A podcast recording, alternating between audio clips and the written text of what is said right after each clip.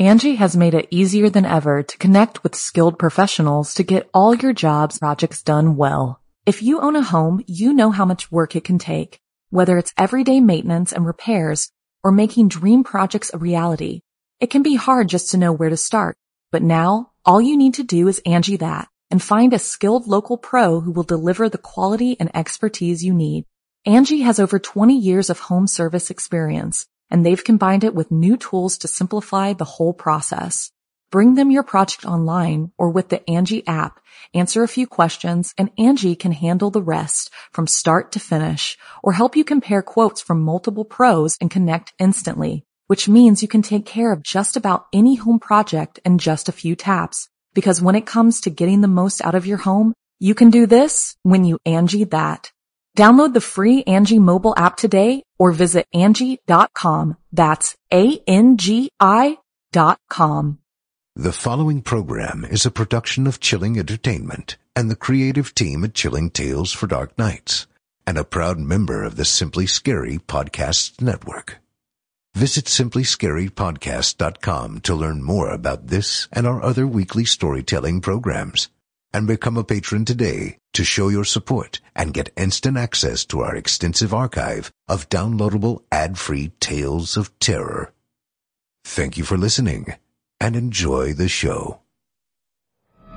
The following program is intended for mature audiences and may contain strong language, adult themes, and content of a violent and sexual nature which may not be appropriate for everyone.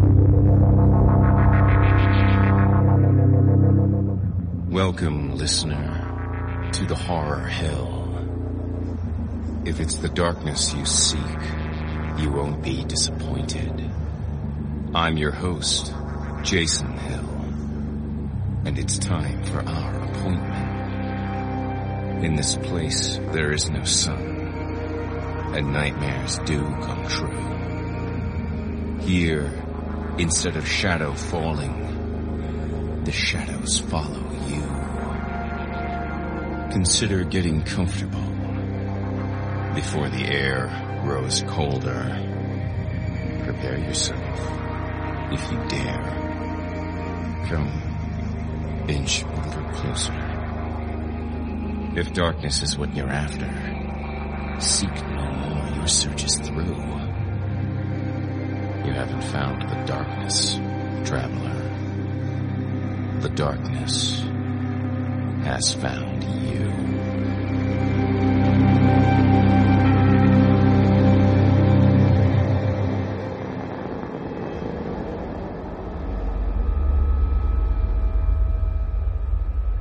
Still thirsty for blood.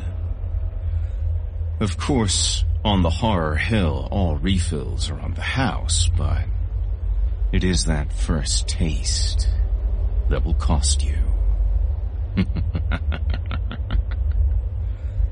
if you're tuning in for the first time, I highly encourage you to listen to last week's episode for chapters 1 through 5 before sinking your teeth into tonight's offering. For those of you who've already partaken, well, far be it from me to keep you waiting. And now, from author Drew Stepek, I give you chapters 6 through chapters 10 and the continuation of Knuckle Supper.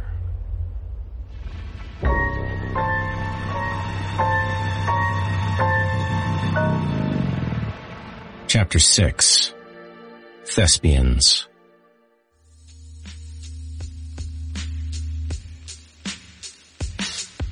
Bate pulled a shot of her blood out of her backpack. Here, she said, handing me a container. A SpongeBob sippy cup. Sorry, the only way I could figure out how to get it here without dumping it everywhere in my backpack. Reluctantly, I took the shot. Okay, babe, I said, tapping the brass werewolf knocker against the heavily weathered blackwood door. This guy is a little weird. I gripped tightly to the heavy duffel bag filled with smack. Weird how? She wiped her nose on her sleeve, dragging the front of her hair out of her face as she pulled her arm away. How much weirder can he be than the rest of the losers you've introduced me to? She blew at the strand of hair in an attempt to get it to return to the rest of her messy mop. I had no right to say anyone was unkempt, but yeah, Bate was pretty much a pig. Just be quiet until he gets the chance to pick up your scent. I'm sure he'll like you. As far as people like us go, he's very tame. Okay, what's his name? She crossed her eyes. The lock of hair was now sticking straight out from her face. She blew more profusely, but since the hard-boiled hair hunk refused to comply, and because it somehow managed to mix with snot, it just shot further and further up like a unicorn's horn. I licked my hand. God damn it, Bate. Not wanting to touch her, I quickly pushed the hair down and back into place as best I could. His name is Eldritch. Would you stop being such a... She bucked out her teeth and shook her head. Twelve-year-old? Yeah.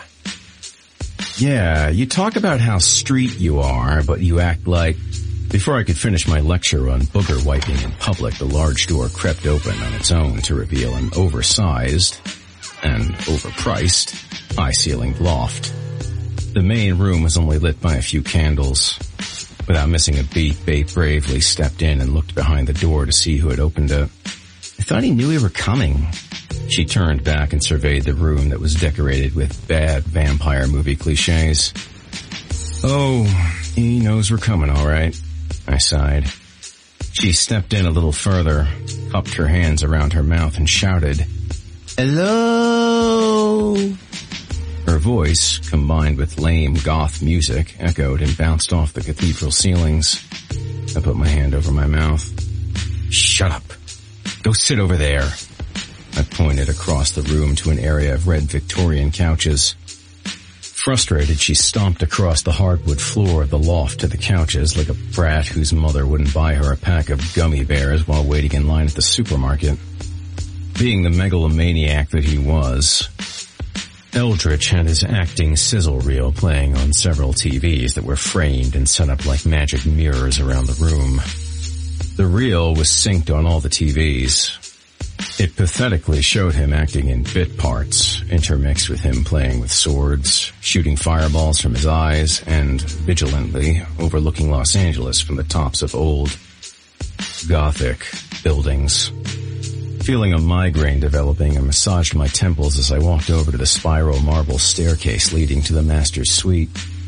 Eldritch! I called up the stairs. It's RJ. I looked back at Bate, who, in the ten seconds that I wasn't scolding her, had managed to make her way across the room to a large structure that was covered by an embroidered scarlet velvet drape. She bent over and lifted the drape in a half-assed attempt to see what was hidden underneath. I clapped my hands and hissed, Get back on the couch. Startled, she dropped the drape and returned to her upright position. Shooting knives at me with her stare, she mouthed, What? I pointed back to the couch, this time snapping my fingers to show authority. She decided to give me the finger.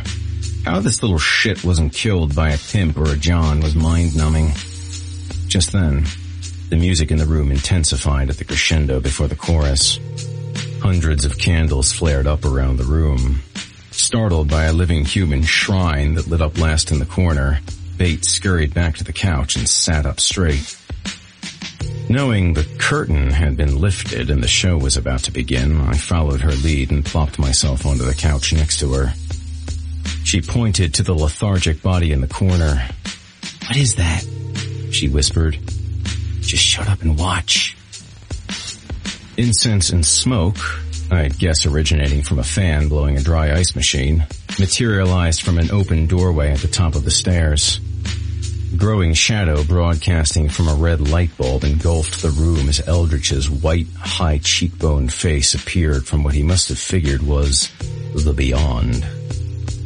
The pulsating sound of a Vox organ followed his steps as he seemingly floated from the perched room.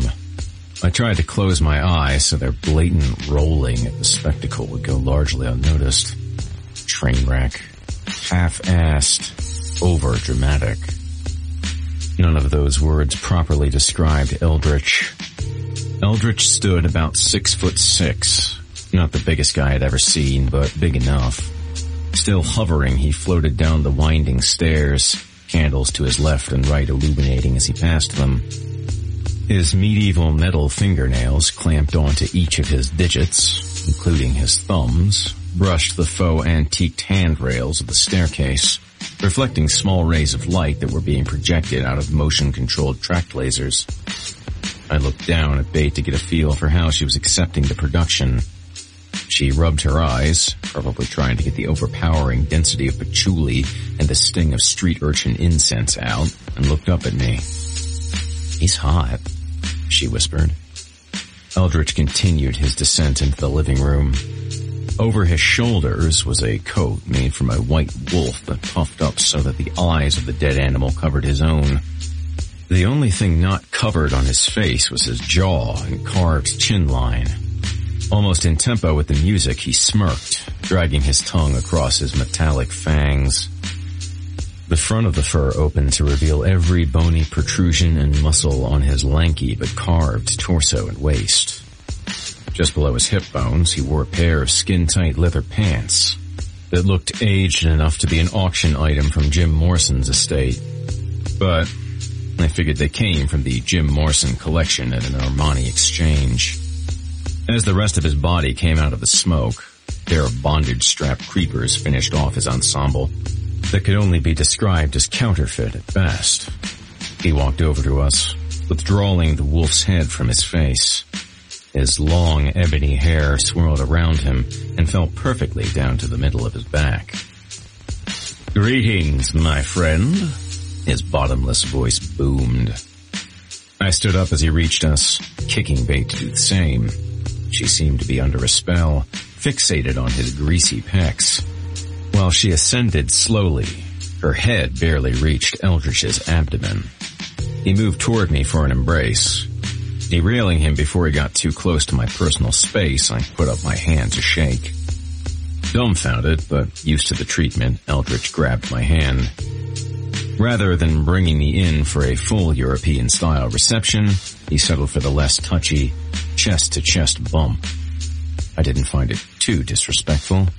After all, I just sat through a spectacle that combined the resurrection of Christ with the Rocky Horror Picture Show. I'm sure the vampy teens that aligned themselves in Eldritch's Legion, the night crawlers, thought it was pretty awesome. I knew better. I was there at least once a month, and this was the first time I'd ever seen that particular production. Eldritch turned his attention to Bate, who was still enchanted by his theatrics. And this must be the young damsel you spoke of? With one clawed hand, he lifted her chin, and with his other hand, he brought her down-turned hand upward. He bent over and kissed it. Controlling her like a marionette, he brushed her hand down his makeup-emphasized cheekbone and pulled her close. Lifting her so her ear was close to his mouth, he whispered, Are you the trick? Or the treat? Bates' eyes rolled back and her mouth panted. Ah, Jesus, come on! I grabbed Bates' arm and dragged her close to me. What the fuck, dude? I yelled, trying to stabilize Bate as she stumbled back to her feet. She's got fucking snot in her hair. Why are you so mean? She shrieked, pulling from my grip. I'm pretty, RJ. She kicked her foot up and back and pulled off her horseshoe. Then she started thumping away at my crotch with it. Joke was on her. I invested in a cup immediately after I told her she could move in. As if I needed Eldritch's help to fend off a hundred pound when soaking wet little girl, he heroically came to my rescue by tranquilly placing his hand on her shoulder. His signature spellbinder. He lit a clove cigarette that materialized out of nowhere in his mouth. It is nothing to fight about, young temptress. Sir RJ is simply marking his territory. Bate calmed and returned the shoe to her foot. I rolled my head back and closed my eyes. The combination of smoke, red lights, incense, and overall gayness were making my head throb more. I exhaled as much of the bullshit in the room as I could and bounced my head back into position. First, I looked down at Bate. Calm the fuck down, please. I'm sorry that I don't get excited when a grown man makes sexy talk with a little girl. Then I proceeded to Eldritch, towered over me. As for you, can we get down to business here? This isn't a casting call for your next wannabe victim, dude. Eldritch stood his ground, snarling with his steel fangs. Not really wanting to have the guy rip me in half, I turned away from his stare and looked down at Bate. In an attempt to look threatening, she snarled as she pawed at me. She looked more like a kitten, batting at a moth than any creature from the streets of Los Angeles.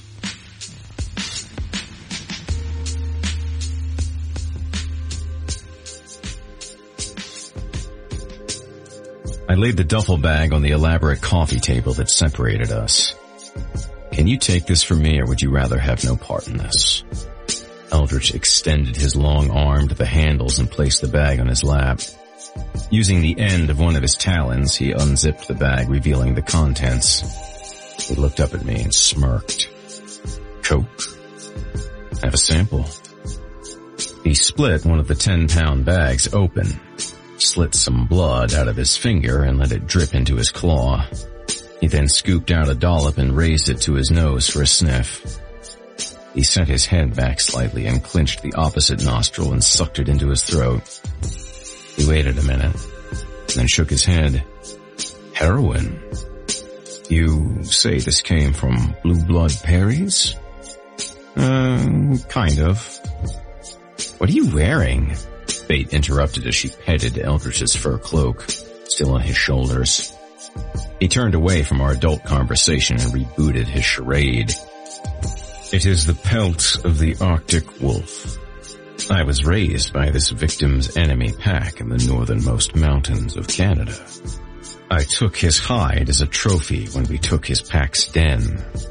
He brought the pelt in around his shoulders as if the phony flashback was traumatizing. It was during the coldest of Arctic winters. Bate curled her feet under her and her eyes lit up. You were raised by wolves? Some say I'm part lycan, he boasted.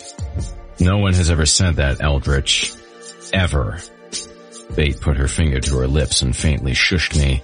She stroked the fake pelt and sang out the word, lycan. I didn't have the heart to take away her excitement. Truth be told, Eldritch was born and raised in a cabin outside of Duluth. He moved to LA to become an actor. Unfortunately for him, he was so terrified of the light that he could never make it to any auditions other than the few Z-grade monster movies and standard cable shitfests I saw on his dumb sizzle reel when we walked in. Bate, can you give us a few minutes, please? This is somewhat important, I said. Eldritch returned his attention to me. Okay, RJ, what does kind of mean? Well, you know I kind of owe King Cobra for the habit burning down his place and all. Yes? I flicked at my thumb. Well, Des and I were kind of told by the snakes to kill this BBP dude and the two cops he was snitching to. Eldritch threw the bag back on the table, creating a small poof of heroin that drifted through the air like a light snowstorm. He crossed his legs tightly, placed his elbow on his knee and his face in his hand. He scratched at his right cheekbone with his index claw, smearing some of his makeup. So, I assume this pillaged bag of heroin was supposed to go to the battle snakes after you disposed of the snitch? Are you telling me that you and your comrade Des have decided to stiff them? Have you gone mad, man? It's not what you think, Eldritch, I assured him as I attempted to catch some of the smack floating around the air on my tongue. They have no idea this BBP jackass was asking for heroin from the pigs instead of coke. Here is a question, RJ. Why would a BBP be getting so much? He retreated from his relaxed listening position and opened the bag again and counted. One, two, three. He looked back at me. A dreamy-eyed Bate continued to pet Eldritch's pelt. It's fifty, she said. Fifty pounds. Eldritch shook his head and pointed his index claw at me. Why would the BBPs or the Battlesnakes want 50 pounds of heroin? Have you even begun to think about that? They have no use for it. What happened to the rest of it? Did the Knucklers have a party I wasn't invited to? Well, we've been dealing it in Culver City. As far as why it isn't Coke, I figured maybe it was a mistake. Maybe that's all the cops could swipe from the evidence room. Eldritch searched his thoughts. Or maybe the Battlesnakes are thinking about getting into the heroin business and disposing of the Knucklers altogether. What is their take from the Knucklers dealing? I counted on my fingers. I, I don't know, 50, 60%? Well, seeing as how you have such an outstanding relationship with King Cobra, you know, the burning of his home and friends and all, I think it is safe to say that the Knucklers have seen their last hurrah on the streets of Los Angeles. Why don't they just bring that 40 or 50% in-house? You have been set up, RJ. Eh? How do you see it? I lugged the duffel bag off the table.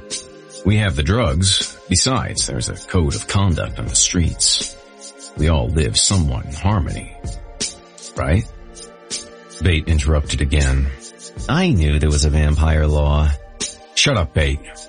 Go fuck off somewhere. Bate propelled herself from Eldritch's side. Hmm. She started looking around the room filled with romantic oil paintings and baroque frames and religious statues that he splattered with blood or red paint. I couldn't really tell which, but I bet it was paint. Eldritch closed his eyes and got to his feet. Foolish. They wanted you to steal the drugs. That way, the Battlesnakes have a reason to kill all of you without having them look like they've broken any rules. He began walking towards his shrine in the corner and looked back. Besides, you and I both know there are no rules. Sitting in the corner on a throne-type chair that matched the rest of the decor in the room was a young man with his eyes rolled back. The figure's lips quivered every so often, but it was clear that he was in a comatose state. Drool dripped from his lips down to his chest and connected with one of the many flexible snake pipes that were plugged into all his major veins. Hooked to his arm was an IV drip of opium. Eldritch knelt in front of his semi-living victim and lit a water-filled sphere embedded in the chest cavity. As he heated up the blood and opium, he placed one of the hoses in his mouth, flipping a valve that was placed halfway down the pipe. He sucked, and smoke manifested from the corners of his lips. He smiled, sucked the toxin into his lungs, waited a second, and then puffed smoke rings straight into the air. Bate made her way over to the coma victim. She waved her hands in front of his eyes and mushed his mouth around with her thumb. Is this guy alive? She finally asked. Ignoring her, Eldritch looked back to me. You genuinely want me to hide these drugs that you have taken from the most dangerous gang in Los Angeles? I regretfully decline, RJ. What? I threw my arms up in frustration. Don't be such a pussy, Eldritch. I like pussy, he said, extending his tongue out between his fingers. I am what I eat. He winked at Bate. Bate's right leg sprung up behind her and she began to blush. She's 12, Malestro. I yelled across the room as I stood up and started walking over to them. I grabbed the pipe out of Eldritch's hand and toked away. The taste was putrid, almost as if he'd filtered the opium-filled blood with perfume before it entered the bowl. Please do this for me. I let out with a hookah load and blew it in his face. Eldritch grabbed the hose back from me and took a quick hit. Because I call you friend, he said. We will decide on this matter like men. He inhaled the smoke. Bates' hand nodded the comatose victim's head around like a bobblehead toy and excitedly said, A fight! Oh, you're so dead, RJ. Eldritch dropped the hose and blew out his last drag. He ethereally clamped onto Bates' wrist to settle her down. It is actually more of a duel than a fight, young one. He dropped her arm to her side. It is the duel of gentlemen. Her eyes widened as she followed him across the room, only to look back at me and stick her tongue out. She clinched on to a piece of Eldritch's wolf coat thing like he had her on a leash. Do you fight with swords or axes or something? She pointed to one of the monitors showing his sizzle reel. Can I use that big sword? Eldritch arrived at the red cloth covered object in the room. Bate daintily bounced on her toes. Is this your coffin? She asked. Eldritch simply smiled and romantically stripped the shroud into the air with one hand as he used his other to spotlight his showpiece. Lights turned on as a faint humming sound rumbled at our feet. The majesty of the professional-sized brushed metal phenomenon was open for all eyes to see. As the cover fell behind him, he announced, Air hockey. I never thought many of Eldritch's things were cool, but this was the sole reason I came to his place all the time. There was nothing better than getting wasted for free and playing ghetto hockey on his ginormous table. To prevent it from getting demolished up by our vampy power, he reinforced the frame with steel, which also fit the other furnishings in the house. Although I didn't think one way or the other about all that garbage, I loved this table.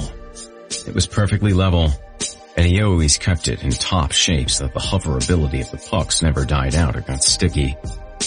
Disappointed, Bate turned to study a picture of Eldritch dressed as Count Cracula. I flipped my personal paddle out of my back pocket and whirled it around in front of me. Eldritch opened an old safe cloaked behind a painting of him naked and covered in blood with a bunch of white wolves. In the safe were half a dozen paddles that he tailored for his large hands.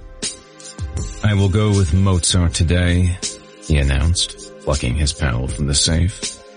We played air hockey for about four hours while Bates slept upstairs on Eldritch's elephant coffin waterbed. For the record, I beat him 13 games to 12. In about the middle of the third game, he decided to hide the drugs from me and make drops for Bate to pick up.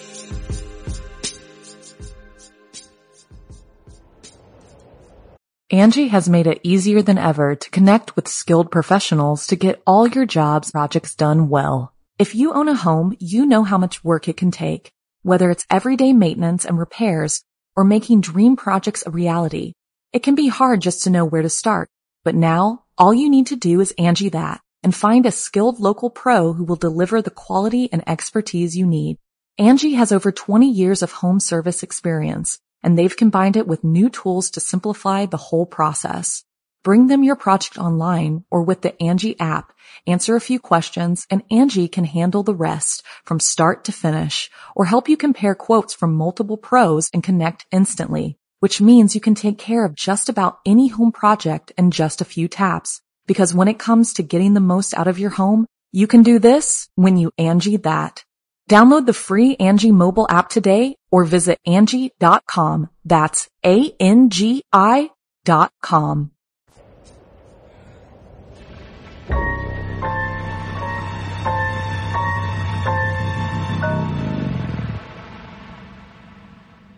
Chapter 7 Imposters It was Halloween night in Los Angeles. Contrary to popular belief, it got really fall-like that year.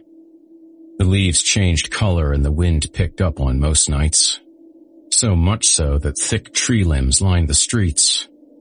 It never made for a solid sewage system during rainy winters because most of the shit filled the drains, causing neighborhood flooding everywhere. From what I read and had seen on TV and the internet, I only guessed what winter and fall were like in the rest of the world. I'd never seen real snow, and despite my physical aversion to sun and heat, I hated the cold. My body was always cold enough for me. Bate had been staying with me for around four months, and although the plan was to have her lead Johns back to my place, it didn't end up that way. I tried to justify her being alive, saying that she had become quite a housekeeper, in all reality, her version of upkeep and labor involved running a vacuum across the hardwood floors only long enough to carelessly chip and scratch them. It was hardly worthy of room and board. But she was doing her part with the stolen drugs. She had become a solid go-between and her involvement seemingly kept us off the Battlesnake's radar. Des didn't see the point of her being able to breathe another day at all. As the antagonism grew between them, the questions about her relevance increased and drove Des and me further apart. Beyond anything else, he was pissed off that I never asked him to stay with me unless he was too faded to get out before daylight rolled around. I truly felt bad because, well, after all, he was like a brother to me. However, what didn't seem to register with him was that Bate was a brittle human girl living on the streets. He, on the other hand, was this otherworldly street hustler who always managed to land on his feet especially when killing to get ahead was involved. I was only worried about Des surviving when he was first jumped in. After that, he seemed fine once off the rat blood and on his own. As for Halloween, I guess I didn't have the right to comment on the holiday much at all because I never remembered being a kid. But I never liked Halloween. It wasn't as much about me getting angry about a bunch of punk asses around the world mocking my disease as much as it was the spectacle of Halloween in Hollywood. However, it didn't irritate me as much as the holiday being hijacked by adults. When did little girls dressing as princesses become abused porn stars dressed as drunken whores? Chances were pretty good that I would never have to answer the door to a gaggle of kids to give them candy, because they didn't trick or treat in my neighborhood anyway. Seeing how I lived in a predominantly Orthodox Jewish area, Halloween was frowned upon. Besides, for all intents and purposes, I was a serial killer, so it was better they just stayed away. I had enough stupid kids in my life. The Jewish version of Halloween in my area was called Purim, and it took place in mid-March. When it rolled around yearly, it was less about dressing as box office superheroes, demons, wizards, and vamps, and more about them celebrating their religion. Sure, it always involved getting wasted, dressing up and feasting, but I always likened it more to Mardi Gras. I was never sure if it was a recognized part of the Jewish holiday calendar because it seemed unorthodox. I saw the conventional Jewish people more like vampires than Christians because of their strict adherence to the following of the Shabbat from sundown on Friday to sundown on Saturday, their closeness with their family, and their overall demeanor. The Orthodox traditions, for the most part, generated internally, and to some extent, so are vampire gang traditions. Fact. Our existence depends on drugs and blood. Also a fact. Their existence is based on their spirituality. Although I would never consider a religion a gang, they still follow a pack system much like we do. The most obvious comparison would be that you can't make someone an Orthodox Jew. Marrying an outsider is considerably frowned upon. With us, we can't bite someone's neck and make them vamp out. Which brings us back to Bate. She doesn't belong. Not so much that it's a private club or that we think we're too good for her. She just didn't belong.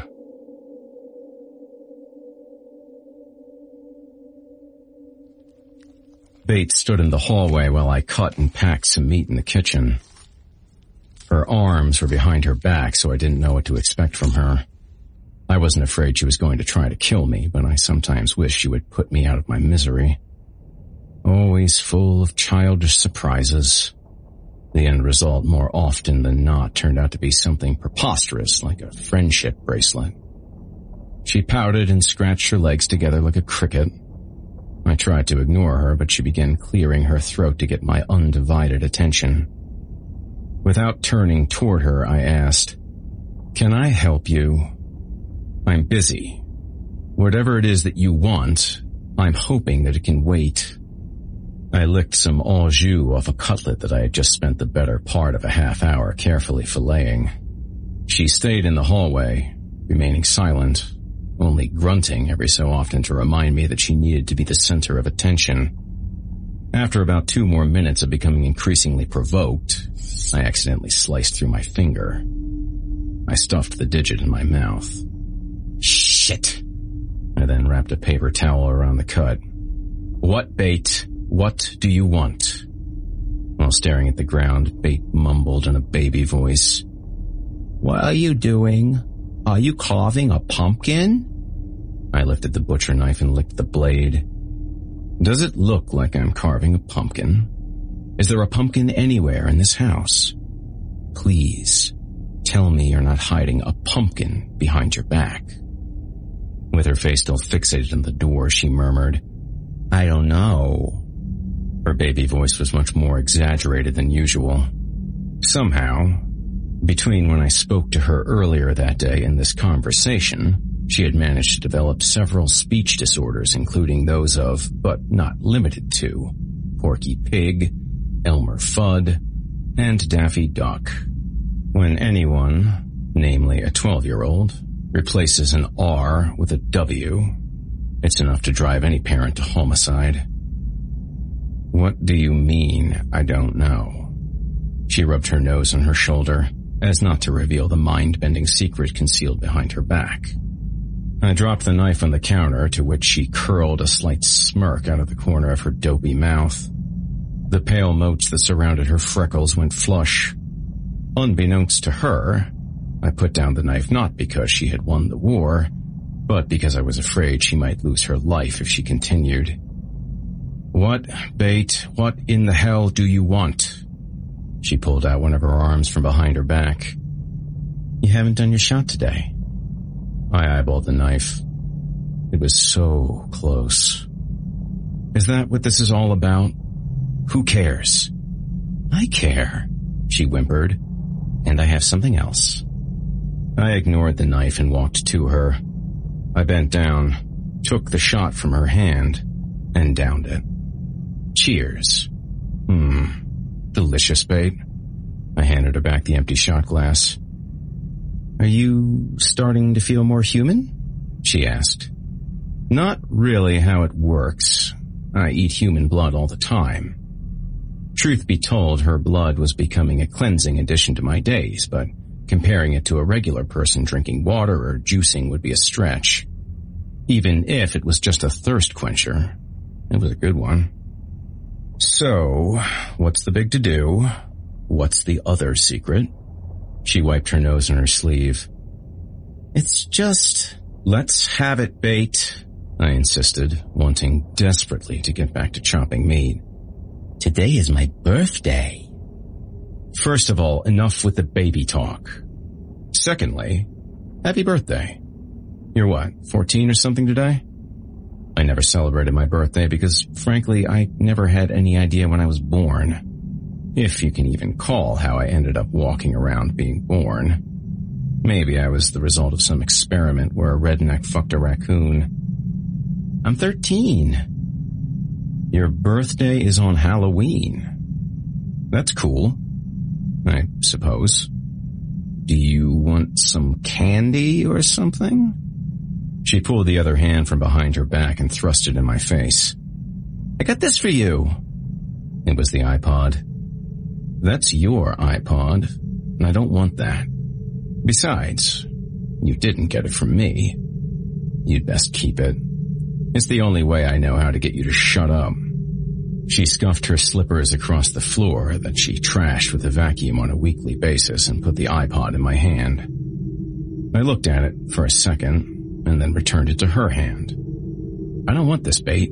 You stole it, so it belongs to you. You know, finders keepers law and all that? Well, I did get it for you. I took all of your records and made them into MP3s. She handed it to me again. Now you don't have to make a huge mess all over the floor. God forbid I should make a mess that requires cleaning from a guest in my house whose job is to clean it up. I put the earbud in and scrolled to a song. How did you do this? I figured out how to do it on your computer. And I've been putting your records on it for the past month while you've been sleeping. The songs were intact. I scrolled to another that I knew was particularly battered and pushed play. All of the snaps and pops and grains were there. It was my turn to smile. I, uh, um, I I, don't know what to say. This is awesome. She lit up. I also found this website where you can download a bunch of this stuff for free. I bookmarked it on your computer. But it's your birthday. I fumbled around in my back pockets, hoping to find some money. Instead, I found a losing lottery scratcher and, for some weird reason, a guitar pick. I couldn't for the life of me remember where I got it. I had no use for it. I never learned to play the guitar, so I guess the victim I got the jeans from was a rad hatchet dude. Coming up empty, I fixated into her eyes, trying to figure out what she wanted in return. She wasn't as easy to read as I thought. I don't really have anything to give you. I'm sorry. I took this. From under her shirt, she pulled out a necklace she'd made from my favorite titanium 45 adapter and a piece of string that I used to securely wrap my meat after I covered it in paper grocery bags. I should have been pissed because I hated using the yellow plastic inserts, but rather than act ungrateful, I realized that I had no use for it any longer. That's super cool. Is there anything else you want? I asked, not expecting anything more. I was suddenly preoccupied with my new toy. She had not only transferred all my 45s, including the B-sides, onto the iPod, but she also found all the cover art for the records and put them all in by name and categorized the singles by bands. I later realized the iPod does all that shit automatically, but it seemed like a big deal at the time. Seriously. Anything you want. For a third time, she reached behind her back and pulled out a crumpled page from the LA Weekly and handed it to me. Not automatically noticing the advertisement that she circled with a marker, I studied the ad. The entire page was filled with commercials for medical marijuana, escort services, and strip clubs. Seeing how vampires can't read minds, the first ignorant thing that came out of my mouth was, I think you need to be 18 to work at a strip club. Not 12. She corrected me. 13. Right. You're still too young. Not that. She came up to the page and pointed to the ad she circled. This. I closed my eyes and exhaled. I didn't want to disappoint her after all the trouble she went through, but it was asking more than I wanted to give. Oh, uh, mm, I, I can't do this, I stammered. She tapped her index finger up and down on the newsprint. I read the ad again. Club Thirst presents the first annual Vampire Samhain Ball. Goth, fetish, dark wave, industrial. Surrounded by a frame of skulls, there was a picture of a romantic looking vampire peering over the shoulder of a woman wearing a Victorian dress. His fangs dripped with blood, and he was winking to all the suckers who read the ad. Forty fucking dollars! I yelled, reading the small print located at the bottom of the page. Are you kidding me? Come on, RJ, she pleaded. It's my birthday and I gave you a cool gift. Besides, I know I can get in. I was told they don't card people. No, these places bug the shit out of me. Besides, Halloween night will just be that much worse than any other stupid night. She got on her knees and placed her hands together as if she were praying. Pretty please. Look, she said, pointing to another part of the ad. One dollar blood shooters. I couldn't bear to read another word in the ad. I'll bet that it's either a Bloody Mary in a shot glass or grenadine and booze in a test tube. Please give it a chance. I want to see real vampires. I crumpled up the page and threw it at her nose. Real vampires are me. The ad clung on to the white dyed streak in the front of her hair like Velcro. She swatted it away.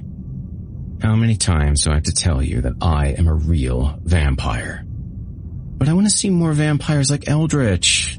You know, romantic and clean. Thankfully the phone rang. I sniffed my armpit on my way to pick it up. I was clean. Wasn't I? I answered the phone, happy to escape the current conversation. Hello? Hey, RJ, it's Tahoe. What are you doing for Halloween? Want to go kill people? I went back to avoiding eye contact with Bate. I knew she was back to her forgotten birthday moping. Don't really feel like killing or going out at all. Hate Halloween. Like a girl left dateless on Valentine's Day, I usually stayed in. Instead of a love story and a pint of ice cream, however, I usually had some microwaved blood and heroin.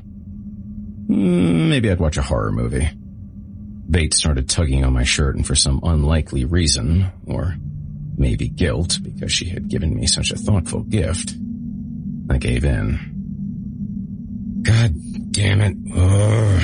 I'm thinking about going to this stupid club in Hollywood called Club Thirst. I heard whatever Tahoe had in his mouth spit across the room. You're kidding, right? Unfortunately, no. Bate has some desire to see what real vampires are like. You dummy, RJ. That's that stupid place where your butt buddy Eldritch recruits members for the night crawlers. I covered the phone and signaled for Bate to get ready. She chirped away, delighted, kicking the newspaper page in front of her. She banged her hands on the wall like she was a drill sergeant waking up a bunch of recruits at boot camp. Halfway down the hall, she lost her balance and slipped on the floor that remained unmopped. She bounced back up as quickly as she hit the floor and crawled into the bathroom. You're kidding me, Tahoe. I shit you not. I thought he picked those kids up off the street of the mall. No way, bro, Tahoe said. Once he convinces them he's the real deal, he brings them back to his place. He either hooks them up to that hookah thing or he has them to be his slaves. Trying to trick the big ox, I injected, You want to come with us? Oh, fuck no. Then don't tell anyone I'm going. Bate hasn't gotten us any victims yet, and I'm sure you know better than me that the shit talking about my leadership is running rampant. Um, that's actually why I called. Des has been talking a lot of smack. What's he saying? And stop talking with your mouth full of food.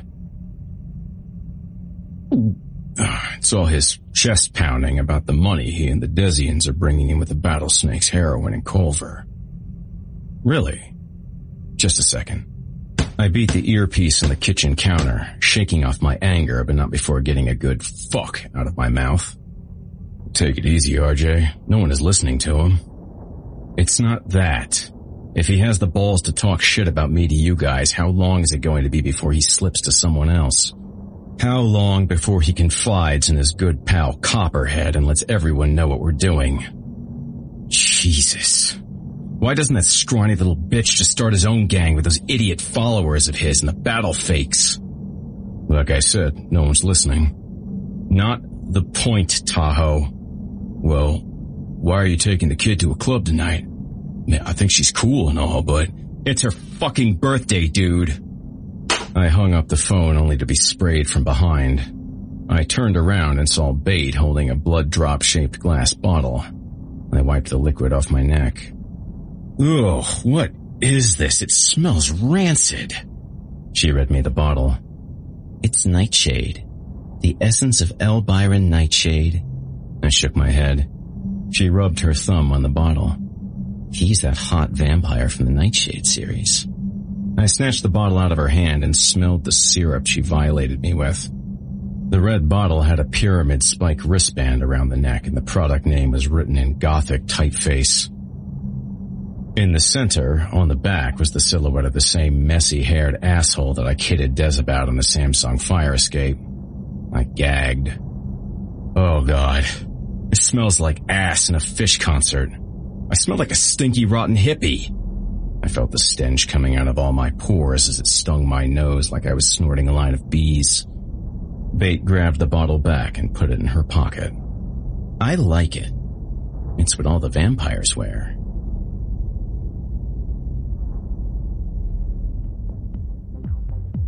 As we waited in line to get in, I remembered what Club Thirst used to be back in the day.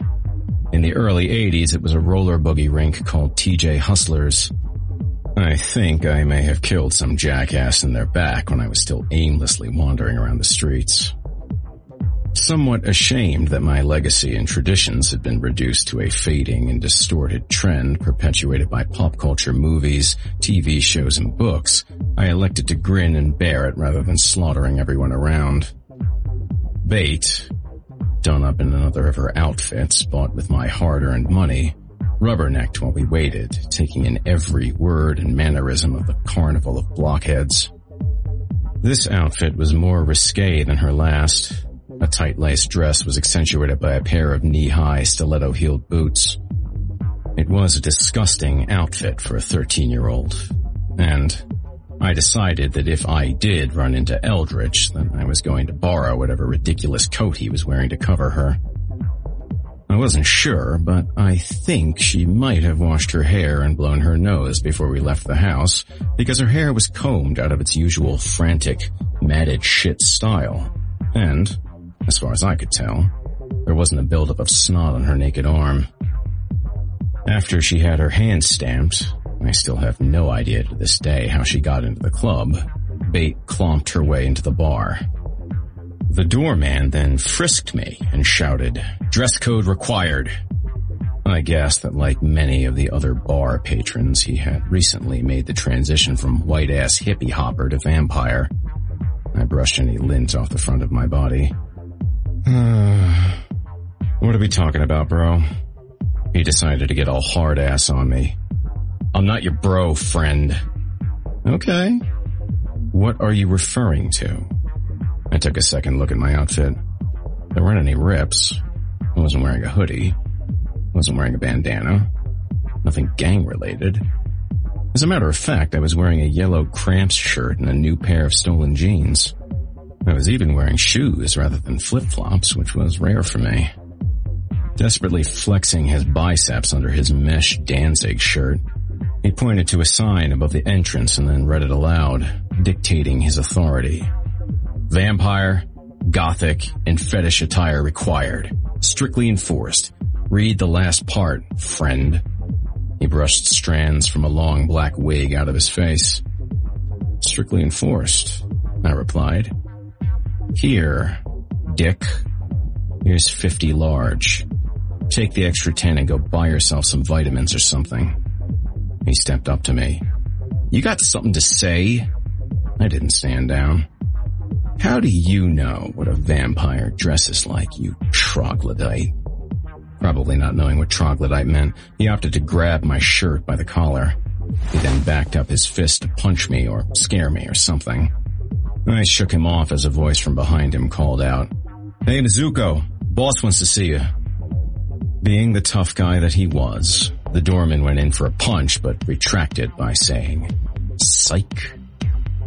Before the pop reached my jaw, he flattened his palm as if to instruct me to talk to the hand. You're lucky this time, faggot, he added, snatching the fifty bucks out of my hand. To his dismay, no one in the long line behind me was cheering him on. Even those fakes realized what a douche he was. I was going to remember that name. Mizuko. And the stench of chili cheese fries that accompanied it. The other bouncer relieved him and stamped my hand. Don't worry about him, he assured me with a pat on the back. Zuko gets all roid raged sometimes. I patted him back and winked. Shocker. Yeah, mm, have a good time, mate. He handed me some plastic fangs. This will help your costume. Thanks. I unwrapped the novelty teeth, put them in my mouth, and then grabbed a pair of earplugs out of my pockets. The music was clearly too damn loud for my delicate ears. The edges of the bridge of the teeth cut into my gums, and almost instantly my mouth filled with spit. I was glad that being a dead person didn't involve having fangs. As I put my wallet back into my pants, the self-appointed leader of a gaggle of Halloweenies bumped into me. Hey, I said. He snorted at me like a dandy. Hmm. Hey, buddy. His face was painted white with blackened cheekbones and runny eye makeup. Nice costume, jerk. Sighing, I smiled. It's pretty lame, huh? One of the gang joined in. Spit much? What's up with the earplugs, Gramps? After a flurry of high fives, they entered the ballroom of Club Thirst in single file line. Cabs to the slaughter, I thought. I followed them with a mission to track down Bate. I disbanded my fangs in a potted plant that appropriately housed a dead rose bush. The inside of TJ Hustlers had changed drastically from its original roller boogie decor. It was still round, only they took out the roller ring floor and replaced it with black tile. The wall that was used as a safety net for those not so light on their skates looked like it was smashed with a sledgehammer to emulate decay and painted headstone gray. The seats, which I imagined used to be the plastic side-by-side seating that surrounded the rink behind the walls, were torn out and replaced by tables and chairs that matched the re-envisioned spurious design. On both sides of the room, where the snack bars and video games used to be, there were now two bars. They served up fake absinthe and vodka cranberries. TJ Hustlers, I thought. God, was that a great name? Instead of shooting the duck, the dance moves of the week were something recycled from another 80s staple. Dead Can Dance. The new abomination dance combined washing windows, changing the light bulb, and being stuck in a coffin. It was all so mundane that I wanted to plow through the clones doing the gorilla, but I remembered it wasn't my day. Killing some wannabes who had no idea who or what they wanted to be other than what they were told wasn't in my cards. I scanned the club through a sea of fucktards and saw Bate already dancing with some idiot. Unlike the more traditional camp and trampers, he was rolling in the newer breed regalia. He was a brooding young cover boy with a pompadour tuft. His dark eyes looked like they were ready to burst into tears at any moment, but his confident arrogance said he could handle his demons. I looked at his shirt, strategically ripped and bleached, convinced that it wouldn't fit around my thigh. Tying up the outfit was a pair of nicely pressed pinstripe suit pants. It's almost Sunday, a flamboyant kid yelled into my ear. I'm gonna be up all night. I'm totally rolling my ass off. He fanned himself with his hands. His fluffy black hair stuck to his face that was smeared from a horrible dye job. I was probably the only one in the club without black hair. My hair was shit short and dirty blonde. I looked like no one in The Cure, past or present. Me too, said a bigger gal in a corset who fought against the rhythm of the song blaring on the sound system. It was difficult to tell if she had no sense of timing or if it was as simple as she was on so much E that her mind was playing a completely different tune altogether. If that was the case, I'm sure the song sucked. Giggling echoed from across the room. My attention returned to Bate as I was sure she was the perfect outsider for this tribe to team up on and mock. I was correct. Unbeknownst to her, a bunch of them, including the dreamy doofus she was dancing with, encircled her on the dance floor as she robotically powered her way through one tween-absorbed hip-hop dance after another. Was she really a hooker? It was truly pathetic. I figured I'd let it continue a bit longer to teach her a lesson, as if she didn't already know how mean people were from her single day of junior high. I cautiously walked toward her spotlight dance. As I was about to terminate the spectacle, however, I was stopped in my tracks by the reverberating sound of a finger snap.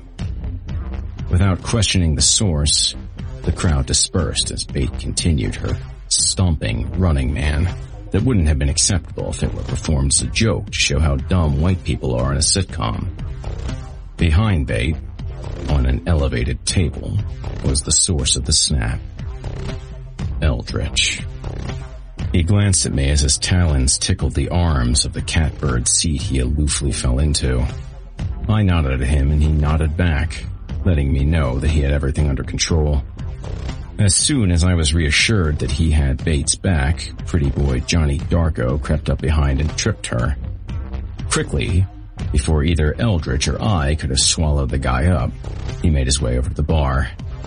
Not to be easily defeated by the embarrassment of busting ass or by the pointing and giggling whispers of the dead for the weekend USC students, she tromped up behind him and grabbed his gelled hair. She slammed him into the bar. What the fuck, asshole?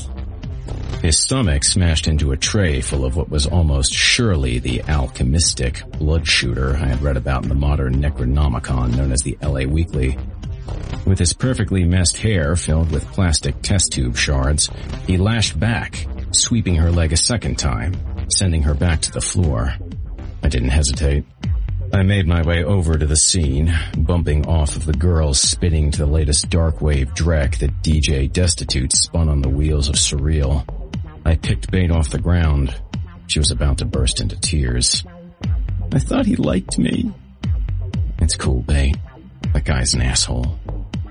Johnny Darko spat bar drippings in my ear. Who you call an asshole, old man? Behind him was a gang of his own deciding to take a night away from video games and who felt pushing buttons on a controller entitled them to act tough in the real world. My world. I spun Bate behind me. Let it go, pal, I said. Yeah, this time, he concluded. This time. She's just a dumb kid anyway. Bate tried to paw and scratch past me with her painted black press-on nails. I'm not a kid, motherfucker. Kill him, RJ. Show him what you're really like. I pulled her back to me and cupped my hand over her mouth. Giddy up, boys. Nothing to see here. They turned as instructed and Johnny dismissed us with a flutter of his hand. Dumb, he said. Have you had enough Bate? You were right, RJ. Can we go home now? Yeah. I looked over to Eldritch nodded at him and then again at Johnny Darko. Eldritch nodded back. It was almost certain that idiot wouldn't be returning to his dorm room early on November 1st to take notes from vampire TV shows in his quest to impress young women with the darkest depths of his soul. His soul was either going to be splashed all over the alley behind the club or become a month-long fixture in Eldritch's veins. Either way, the kid was getting exactly what he deserved. Bate latched onto my arm as we made our way out of the metamorphosed roller skating rink to unauthentic vampire crypt. It wasn't so much that I disliked humans. It was more that I disliked followers who covered themselves in the facade of loneliness because of a fad transmitted in their tiny little brains. Everything I believed was confirmed for Bate. These were the same cocksuckers who called her a whore on her first day of junior high school. The only difference was their costumes. They were true monsters. I tapped the doorman on the shoulder as we exited. Have a nice night, Zuko. I'll be seeing you real soon. Yeah, I'll see you, friend. In hell. He chortled oafishly to the oblivious and self-consumed goths waiting in line. Whatever you say, champ. See you in hell. Before I had the chance to pat myself on the back, I was suddenly face to face with Des. Four of the younger battle snakes stood behind him. I made sure I was seeing things correctly. How did you know I was here? I asked. Tahoe told me. I didn't go in because those people make me sick. I thought they made you sick too. It was easy for him to brag about how much cooler he was than the losers inside Club Thirst. Unfortunately, I was starting to see that Des was substantially more like them than I was, and maybe even more so than Lord Eldritch.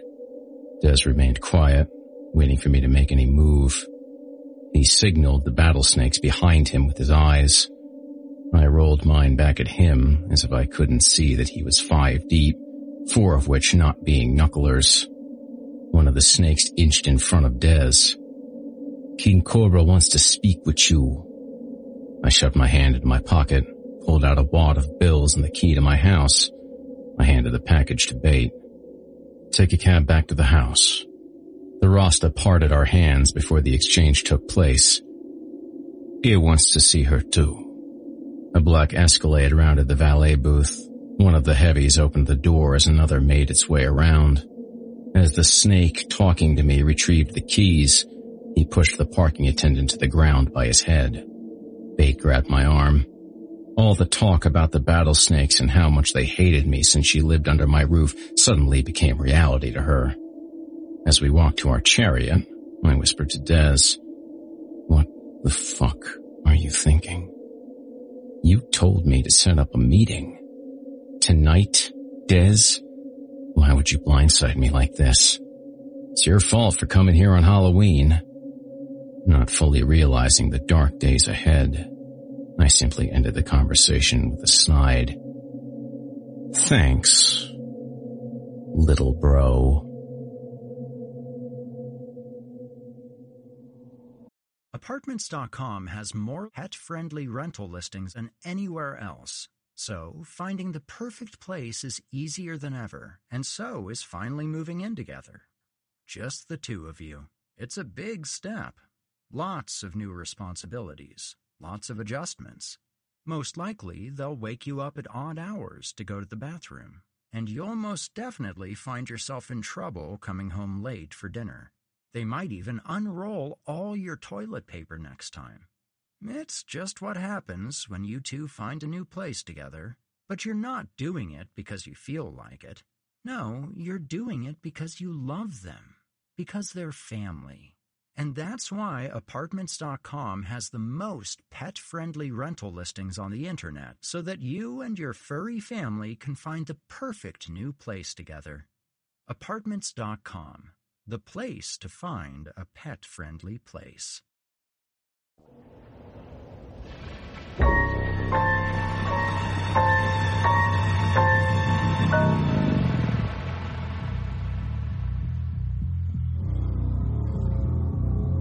Chapter 8 Serpents Why are we here? Bate asked. Her eyes were opened wide with fear and she was breathing like she had just finished a marathon. We were told to wait just outside the Battlesnake's compound after being shanghaied outside of Club Thirst by baby snakes and Des. Yeah, RJ. Please share. Des, I don't want to have this conversation again. What in the hell did you say to Copperhead? Couldn't this have waited? I talked to him as instructed by you. I told him that you wanted to meet with Cobra. No matter how lame I think you're being, I'm not going to let you show up here unannounced or without me. If I wanted you dead this second, then maybe I should have sent you here alone. Whatever that means. Thanks, though. I need your anorexic ass to back me up against a horde of monstrous black guys. Is your plan to beat them with your purse? His mouth dropped as if my tone urinated in his face. Is it possible that he was dumb enough to think he was doing me a favor?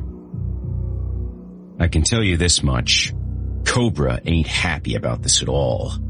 Des put a cigarette out on his tongue. You can't push him around like you do to me. Um, back to me. Bate shoved herself between the two of us. Why are we doing this, RJ? It's hard to explain. Remember when you were asking about elders? So, there are elders? Des huffed. Yeah, you little whore.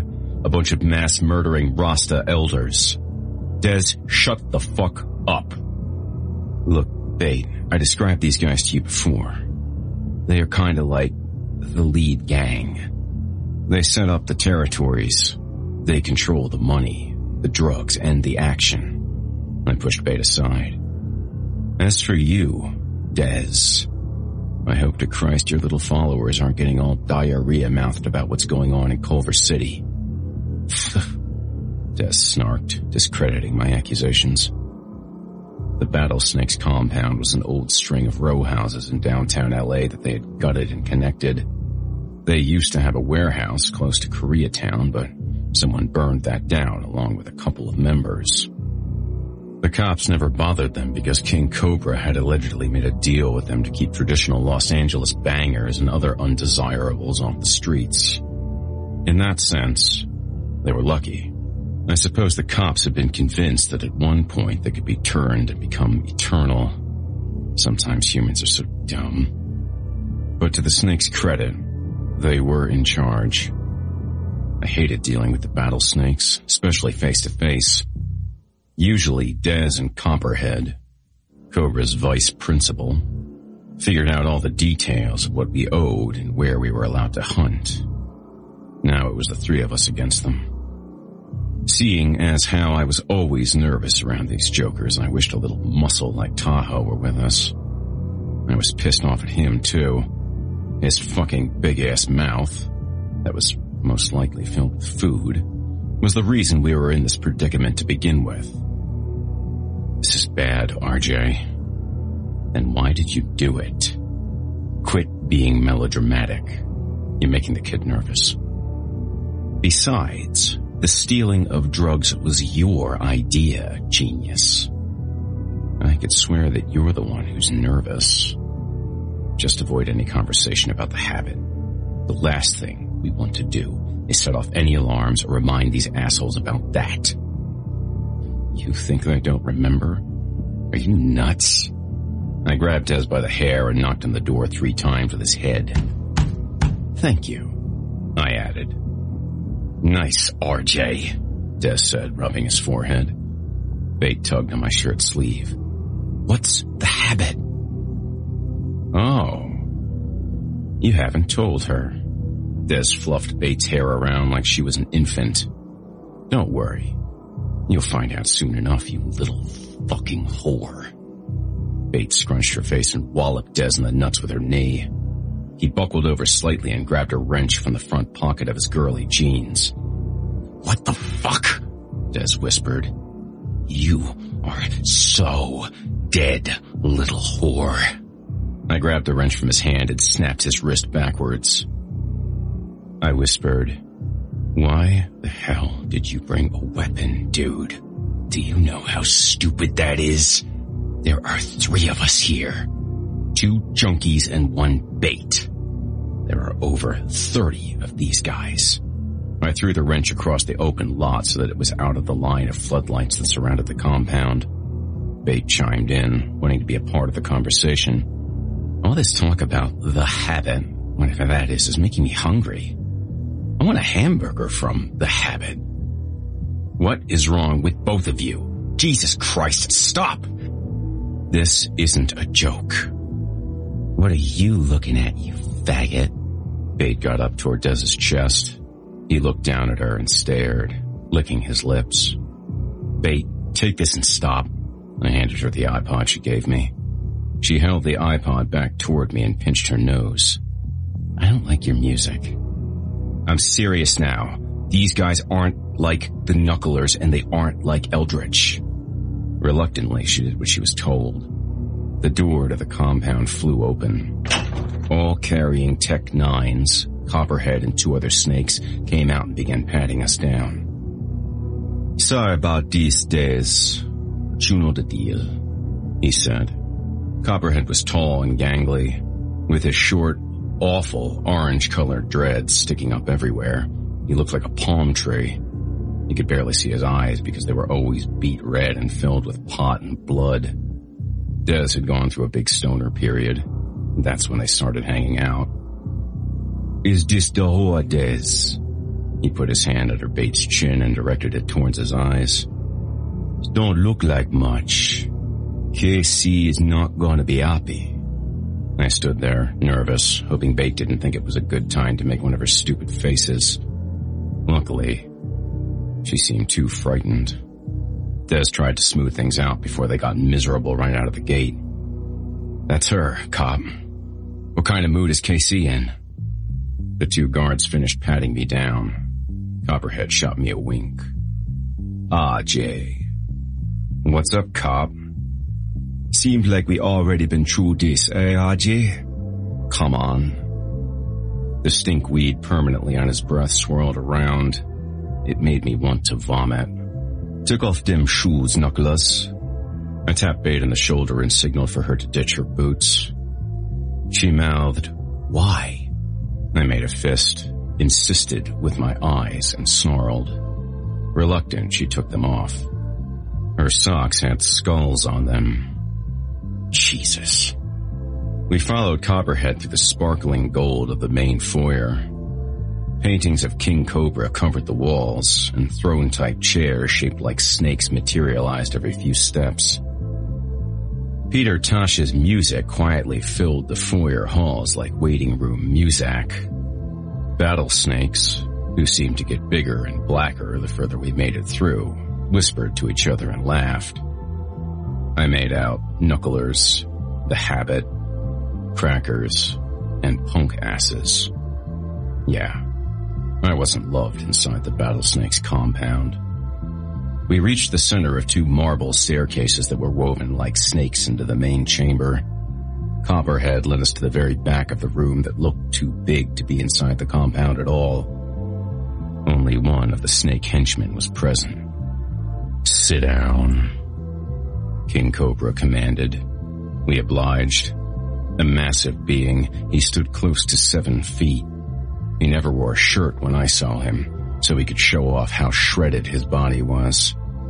If his mind was as big as his body, I'd be much more uncomfortable around him.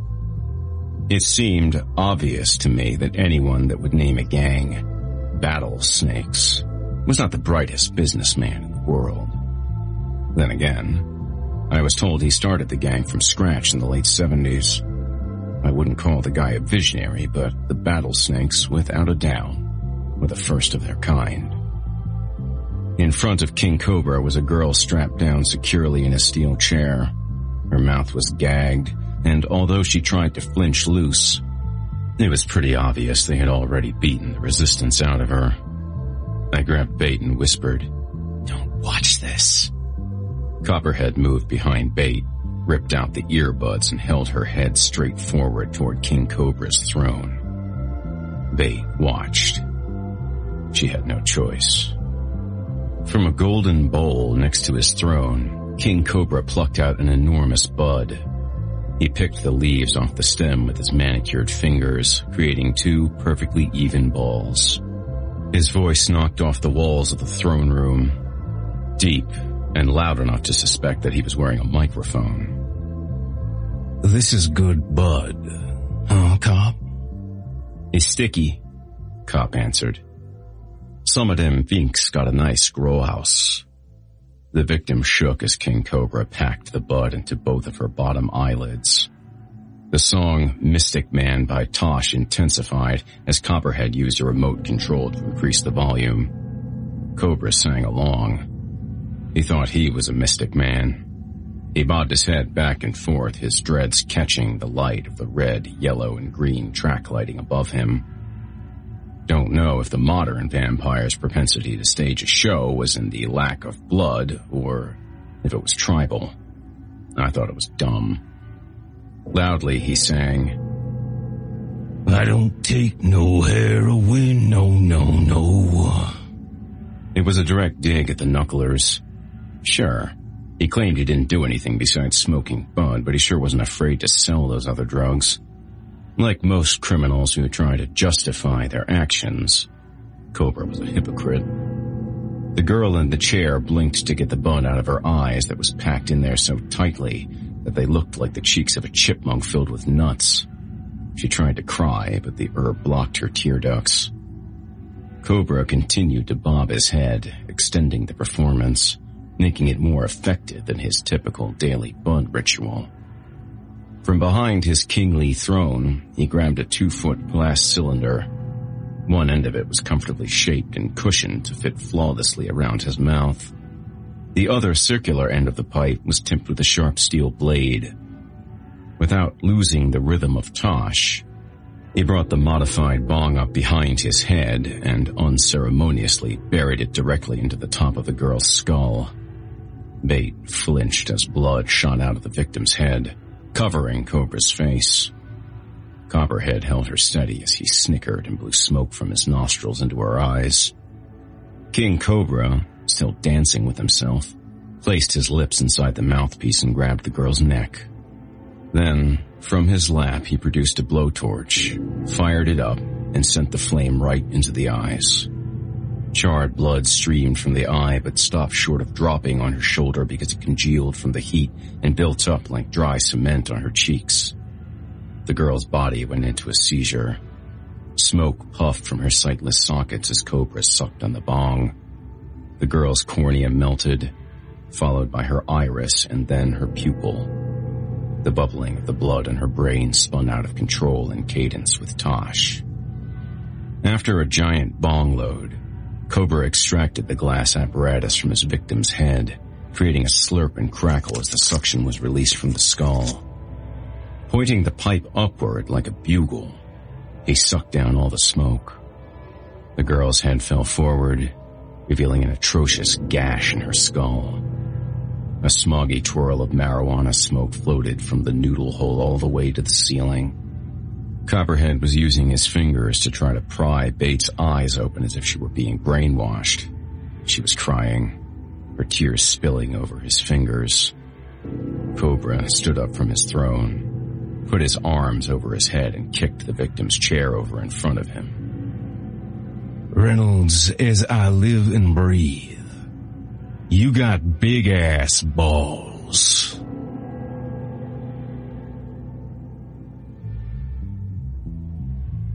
After peacefully shaking hands with Des, Cobra told him and Copperhead to leave the room. Cobra handed Copperhead the remote control after he turned the music down. I am sure Des and Copper had business transactions to talk about anyway. The business was how to scare the shit out of me on Halloween, and the price was my life. Bates stared at Cobra. She was about a third his size. Cobra ran his many ringed fingers through Bate's hair. This is the one. He grabbed Bate by the back of the neck. The only noise she made was the nervous tapping of her shoes on the floor. Hmm, she's no good to me. Her head is too small. he added. Hear me out. I started. Unlike Copperhead, Cobra elected against the fake Jamaican accent.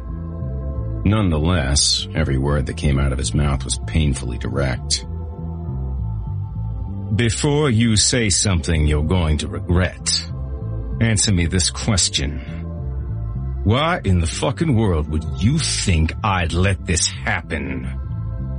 Do you know what I lost last time you wanted to bring a little white bitch around? He kicked over my chair and planted his bare foot into my neck. He grappled Bate's head and lifted her up like a moppet. She dangled in the air. KC, she's just a dumb hooker who's already seen the operation. Look how small she is. She can't do anything to any of us. Really, RJ? Just like the habit. Sir, not the time, Bate. The words barely escaped my lips, my trachea nearly crushed under King Cobra's foot. Cobra pulled her towards him and coughed in her face. um, RJ, tell her to shut the fuck up if she doesn't want to die right now. He lifted his foot from my throat. Pete, shut up. Sir, she continued. What's the habit? Her stomach growled. I'm kinda hungry. Can you get habit burgers delivered here? Meanwhile, I was on the floor approaching a pant leg full of shit. Cobra returned his foot and almost smashed my throat. Then, he chuckled and released his foot again. He lowered Bate to the floor. What the shit is this, Reynolds? Is this some kind of joke? Get up. Doing what I was told, I stood up and cracked my neck. I heard Des and Copperhead laughing in the shadows of the musty room. Get out of here, motherfuckers! Copperhead bellowed. He plucked the chair up off the ground and shoved me into the seat. He picked up the other chair next to it and swept Bate into it. Let me tell you a story, little white whore. The habit almost destroyed everything that I built. She was another white bitch who my butler friend Reynolds here brought to me just like this. I need help getting my fix, he said. We need a human on our team. He cried. I'm a lazy, junky motherfucking idiot. He pleaded. You know what happened when I allowed this bitch in? She fucking torched my home and killed a bunch of my brothers. What did Reynolds get out of it? A new house. He smacked me in the face. Isn't that what happened, Reynolds? Because you wanted to get your dick inside of a human and a roof over your head. You cost me a lot of money. And a lot of friends. In my defense, Cobra raised his finger to my face. Don't. He knelt down to Bate, not taking his finger out of my face.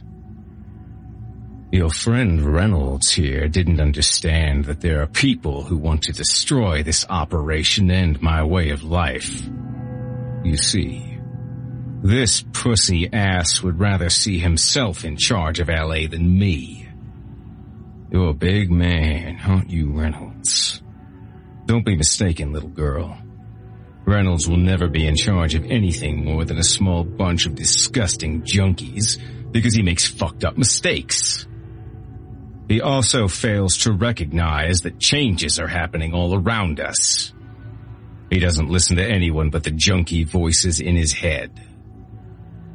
So, She hesitated. can I have something to eat? Defeated, Cobra stretched his frame upright.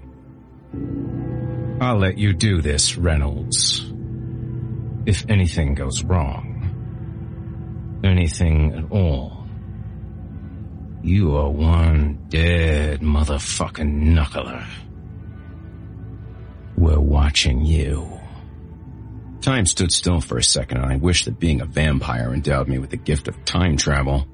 That duffel bag full of heroin never would have seen the inside of my house.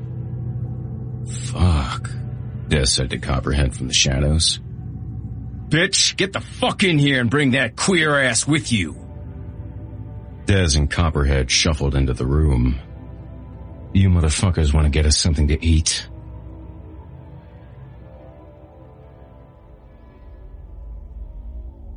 Get some macaroni and cheese, bitch. Cobra shouted as he kicked at the leg of another snake. He pointed to Bate. That little bitch can't eat this shit. He opened his arms to display his feast. Up and down the table were gold serving dishes piled high with prime cuts of fresh humans. Some of the food was cooked to his liking, but most of it was raw and drenched in blood. One thing I never said about Cobra was that he wasn't a gracious host. That was, at least if you weren't the one on the menu. Bate held up a fried human finger and dipped it in some barbecue sauce. Can I try this? It looks like a chicken nugget. I seized the appetizer from her and crunched into it.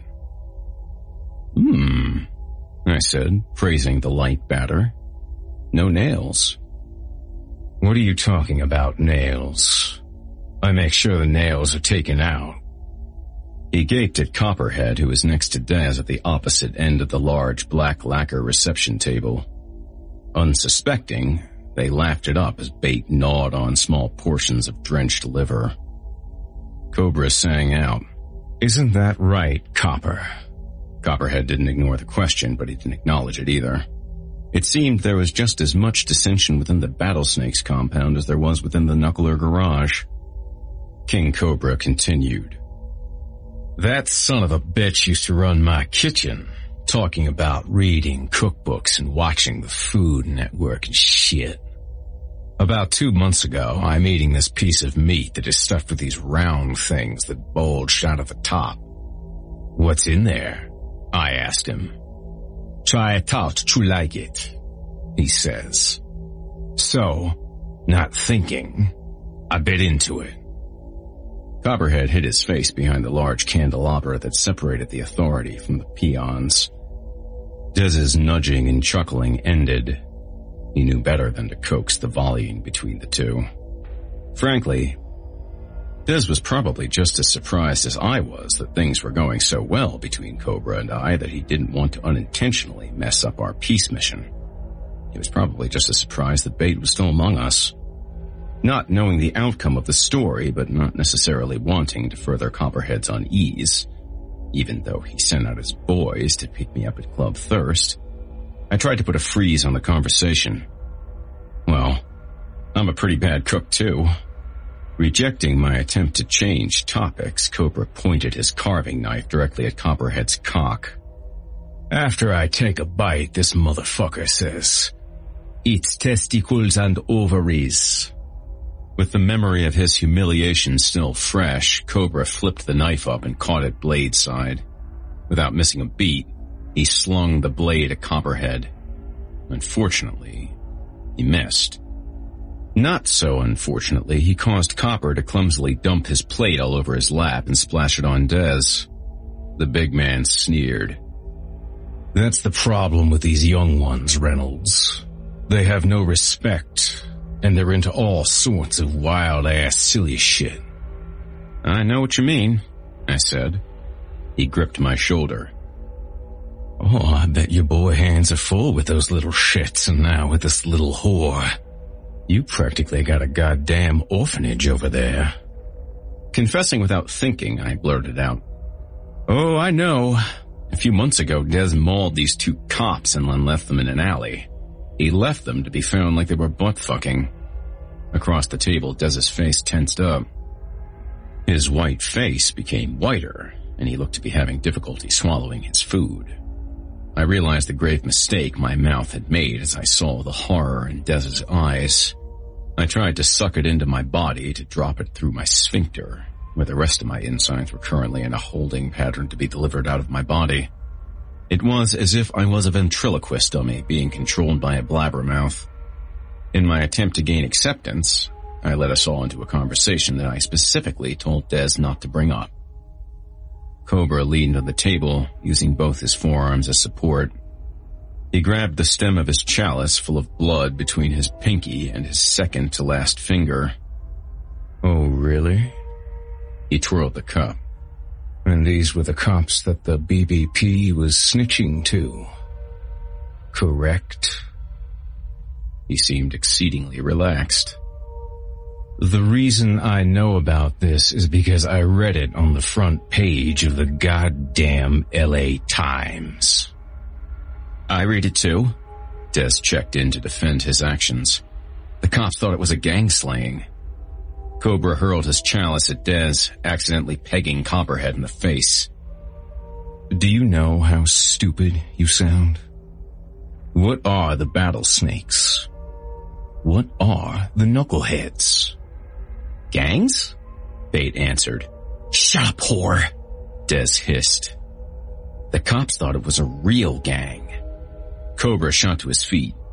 Are you saying that we're he spun his finger around the room. Not real gangs, motherfucker. Um, uh, no, Des stammered. It's, uh, just that they figured it's like the, the Crips and the Bloods. The gargantuan snake leader started pacing back and forth, waiting for Des to continue his shoveling. As far as I could tell, we had both made it about five feet and 11 inches towards six feet under. The visibility out of our graves was becoming more and more blurry as they filled with dirt. In a last-ditch attempt to defuse the situation, I said, KC, seriously, he doesn't know what he's talking about. Stupid kid, right? He stopped marching and closed his eyes. You brought it up, Reynolds. You all wonder why you fucking work for me. But none of you listen to me. Bate tugged on my sleeve. Elders? She whispered. Shut her up, Reynolds. Taking the advice of the butcher who was about to kill me, I shoved a human finger in Bate's mouth. Be quiet. Cobra, I'm sorry. I got carried away. Des apologized. You know how ashamed parents feel when their kids are running around and screaming in an expensive restaurant? That's how I felt. Like the a-hole dad who wished he had worn a rubber. Cobra soared across the room, touching down on Dez and burying him backward on his seat, which broke into kindle on his back and ass. Carried away. Little boy. Carried away. Motherfucker, just like all of you, you, Tahoe, Pico, and that fucking habit, bitch. I wait for you all to fuck up and let your guard down. You're not doing the battle snakes and me any favors. All you do is your lowly job. Being my bitches. You are especially a nobody. Feeling Cobra's impending wrath, Copperhead began inching away from the table. Where the fuck do you think you're going? Cobra panned over to him and coaxed him back to the table with his all-authoritative finger. We're going to play a little game here, boys. Cobra flipped Dez over, grabbing him as if he was preparing for a high school wrestling match. He steadied Dez in a doggy-style position. As Copperhead moved like a slug toward the scene, Cobra reached up, threw him on Dez's back, taking his position. Hold him tightly. Dez, pull your pants down. Twitching from fright, Dez did as he was told. Good. See, boy, you can do as you're told. Copper, rub his body and kiss his neck. Scared and twitchy, Copper had submitted. I wanted to get up and stop the demonstration, but my hands were pretty much tied down by my pussy when it came to Cobra. Hey, Egon! Cobra sent to the battlesnake who came in undetected to deliver Bate a bowl of mac and cheese. Go get my new camera. Cobra then wedged his size 22 foot between Copperhead's shoulder blades and dragged it down to his tailbone. Move, motherfucker, he barked. Copperhead complied like this was a reoccurring role for him.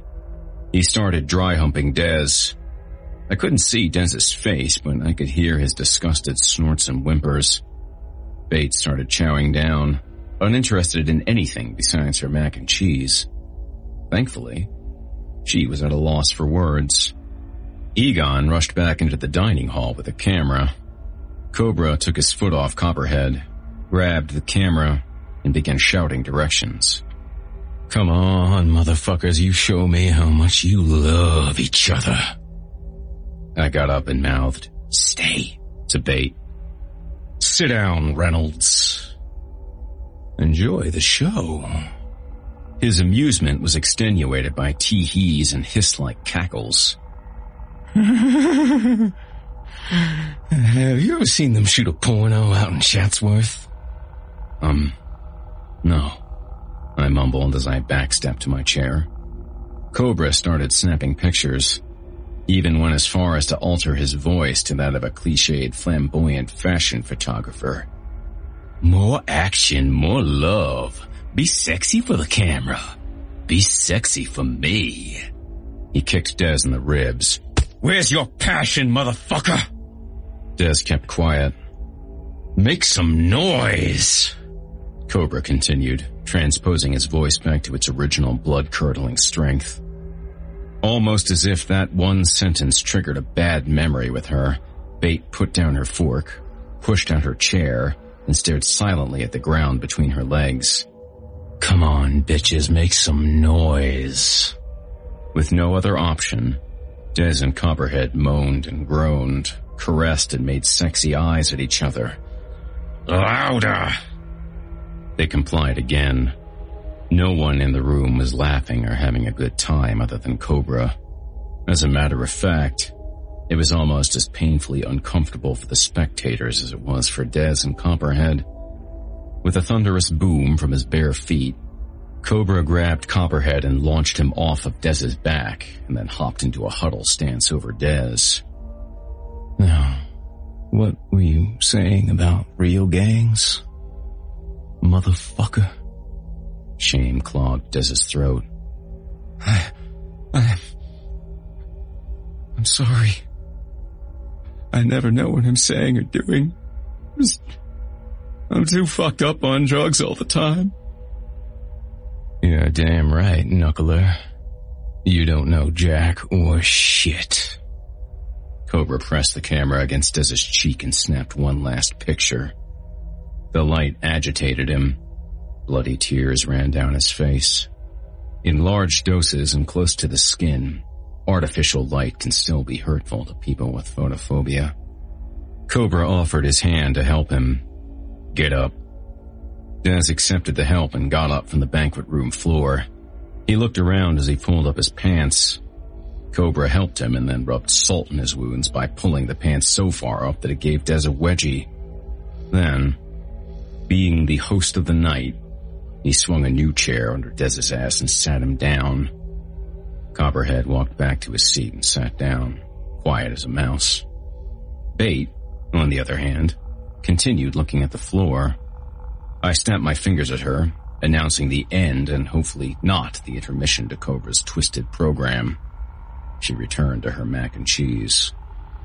On the way back to his roost at the head of the table next to me, Cobra handed Egon the camera. Go put these on my computer. He looked over to me. And email them to my good friend Reynolds. What's his email? Egon asked. Does it really fucking matter? Cobra fumed, causing poor Egon to lose his balance and almost drop the camera. Then, as if his show had given him the endorphins of running ten miles, Cobra sat back down and sucked the meat off a human finger. Now, Reynolds. Where were we? I said nothing. Oh yeah. So, this motherfucker. Cobra pointed to a distressed copperhead who was as still as an ice sculpture, erase-faced behind the table centerpiece. Since he served me some motherfucker's balls. Wait, let him tell you. Hey, Copper. What do you do in the kitchen now? Copperhead slit stoned eyes snuck around the candles. I the dishes. That's right, bitch. You see, Reynolds, it doesn't take much to get demoted around here. He slapped me on the shoulder again. So take away whatever you want from tonight. It's not going to take you much more of these mistakes to get deaded out there. Trying to act focused on the meal, yet clearly understanding the conditions of our new agreement, I said, I hear you. You know what's still a little funny and confusing to me about that night you and that jackass was sent to kill that snitch? Before, you made front page headlines for icing two decorated cops? Shit, I thought. He knew.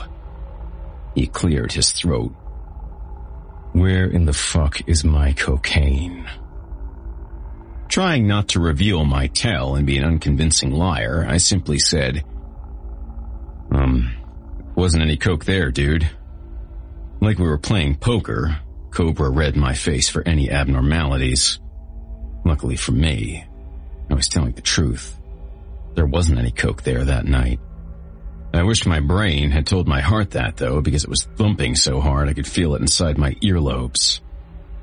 Yeah, that's what I figured. Because that pussy, he pointed at Dez, told that pussy, he panned over to Copperhead, that there wasn't any coke. The thing is, Reynolds, the BBPs were expecting 50 pounds or so of yayo.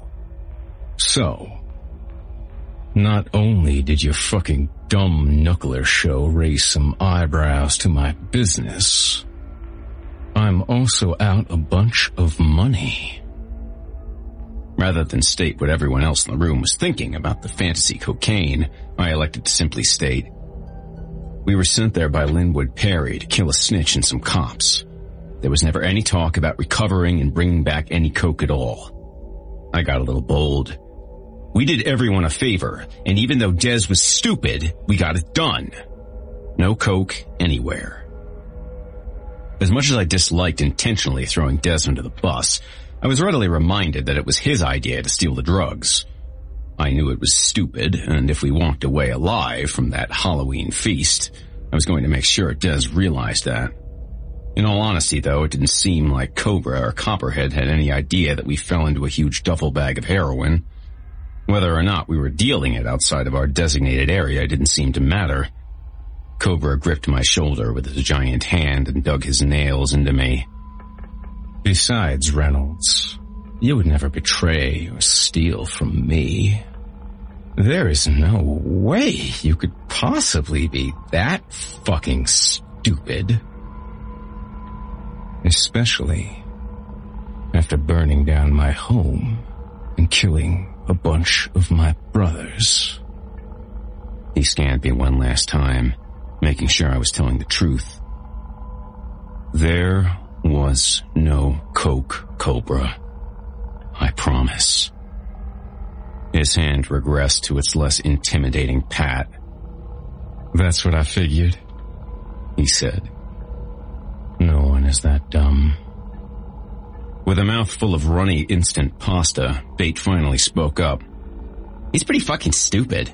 He has a Batman tattoo. Cobra pounded his fist on the table as he erupted in laughter.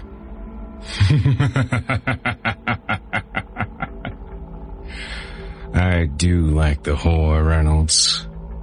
Don't make me kill her. After we finished dinner and said our goodbyes, Egon escorted us home. Not one word was said and the radio was off.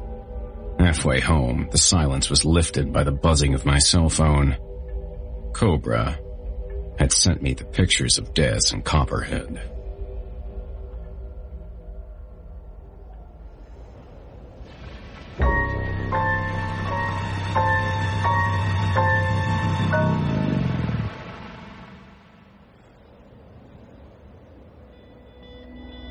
Chapter 9 Sacrifices My anxiety was at an all-time high after Cobra's threats toward the Knucklers. Even though he said that he believed me, I kind of had a bad feeling that he knew about the drugs we stole from the cops.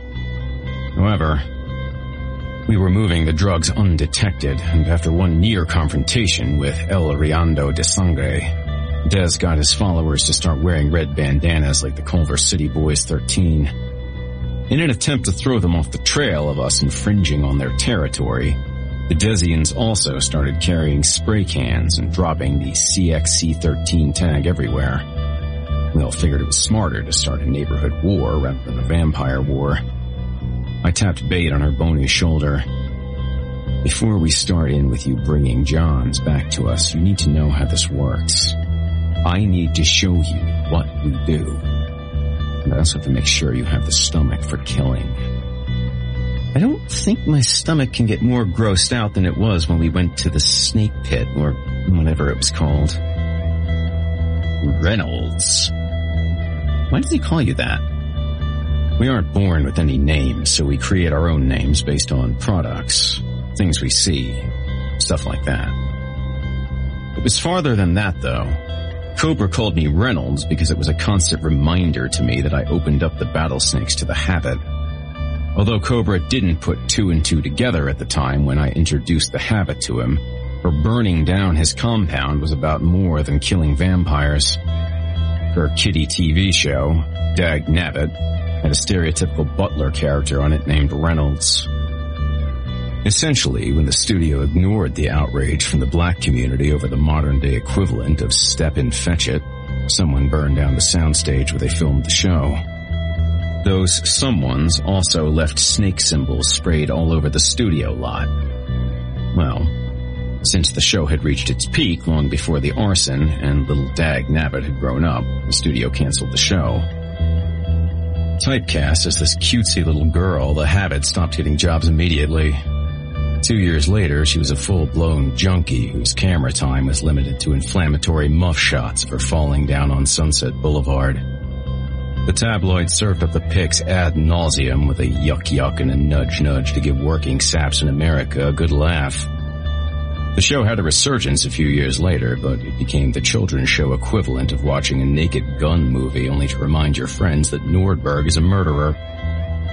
Of course, I knew none of this when I brought her to the original Battlesnakes compound. King Cobra simply didn't recognize her because she had fallen so far from her star. I shuddered thinking about how Los Angeles tore her up. So I switched topics away from the habit. Dez has changed his name a lot. A few years ago, he named himself after this local artist, Des Einswell. He thinks he's pretty cool. Okay, whatever. Not whatever. You have to be serious if you want to be involved in this. Trust me. I told you before and I'll tell you again, Bate, I can't turn you into a vampire. So the reason you're doing this is to kill and hunt people and do drugs. I'll protect you but that's about all I can offer. What if I'm faded and I let things get out of control? She sipped an iced coffee. Like I care what the hell happens. It's free drugs. She started listing the positives on her fingers. It's a free place to live, and I'm not getting beaten up, and I'm not fucking to make money for someone else. When she reached her fourth finger, she made a fist and grunted. It was pathetic. And you don't think our pimp is the Battlesnakes? They giggled. That name still cracks me up. It's so retarded.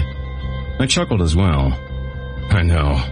It's like Ninja Turtles or some shit. I know, right? She paused for a second. Ninja Turtles.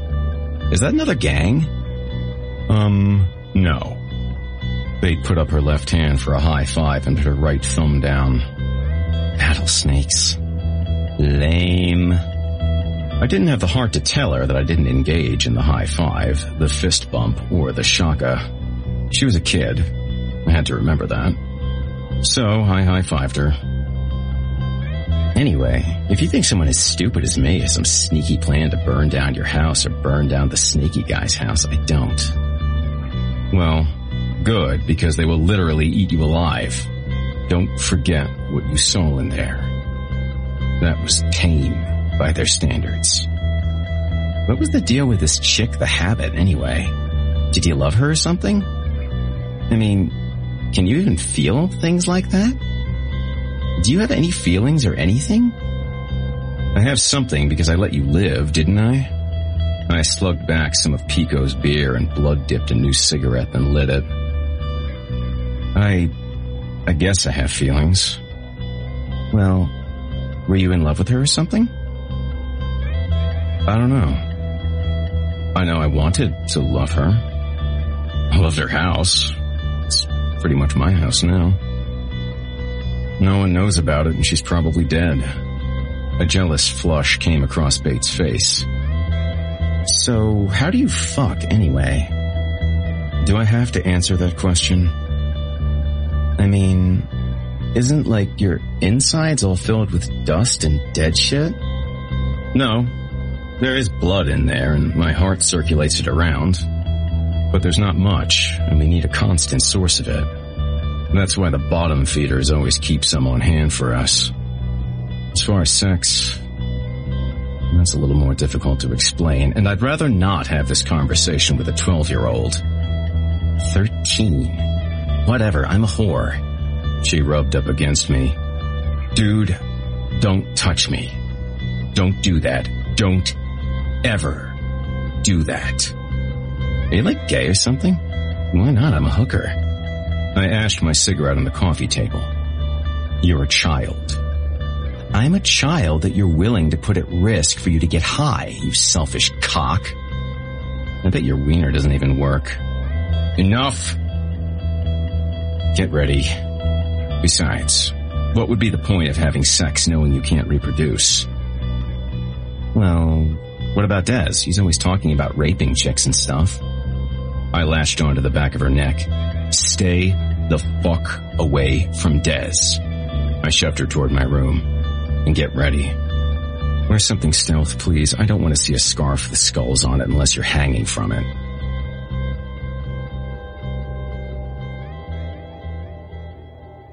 Bate dragged on a dipped cigarette. Ugh, gross. She flicked the butt at my leg. Why do you smoke like this? You should smoke cloves. You asked to try it, I said. Shh. She stood behind me. Why are we here? There aren't any Johns at the gym at midnight. We stood in the shadows, peering through the windows that allowed everyone on Highland to see California's finest hard bodies show off their vanity. That's the fun of this. We aren't out to get Johns tonight. Watch and learn, little girl. A stout jack-off walked by the display case with his shirt off. As he curled with both arms, he crossed right by us, put the weights down and said something to a very sweaty girl on a stationary bicycle. Hi again, Mizuko, I whispered, remembering the bouncer from Halloween night. Who are these losers? They would be prey. She works here, closes up and lets him exercise after hours. He is just some douchebag who was working the door when I took you out for your birthday. He tried to start shit and I'm going to repay him for it. I could have torn the guy to shreds there, but there are some ethical codes involved about revealing ourselves in public places. So, I started following him around, figured out his whole routine. When he gets done with work, where does he work? I shot her a look. Do you listen at all? He's the doorman at Club Thirst. She looked perplexed. You mean that lame place we went for Halloween? Yes, for God's sake, focus. When he gets done with work, he comes here and works out with his girlfriend. Anyway, since she has keys and is a personal trainer, she lets him work out and shower and shit for free. The douche began egging his girlfriend on to do more reps. She was struggling. This guy's an asshole, huh? So we're going to jump in there and just get high on this guy and share some with her? Bate nodded her head up and down repeatedly and rounded her eyes. Her bucked teeth flickered yellow in the streetlight. No, we're not here to get high tonight. You'll never get high with me. I'm teaching you how this is done. But we're gonna sweep in from the ceiling and save her, right? Fuck no, Bate. We're not a halfway house. We're going to kill both of them. What did I say to you before we left? I'm a killer, not a swashbuckler.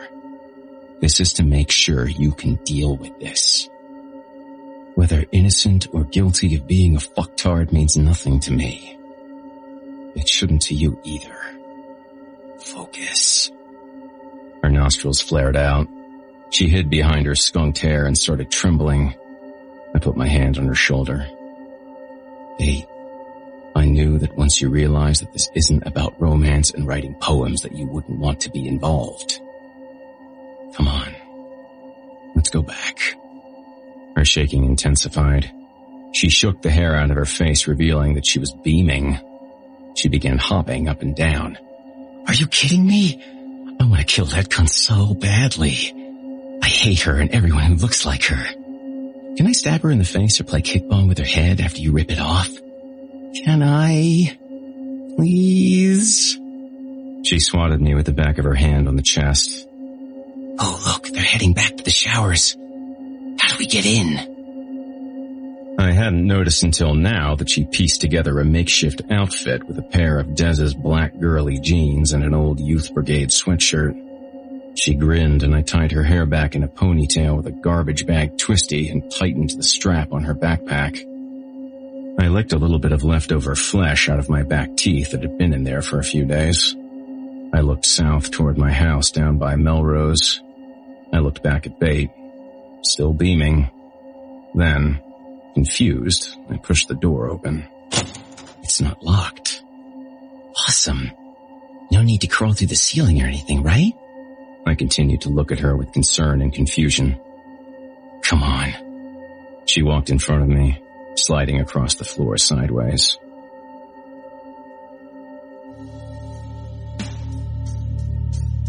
I reached into my pocket and grabbed a handful of change. Okay, Bate. We rarely just hunt people for the hunt, but if we're going to, why not make it fun? Now watch.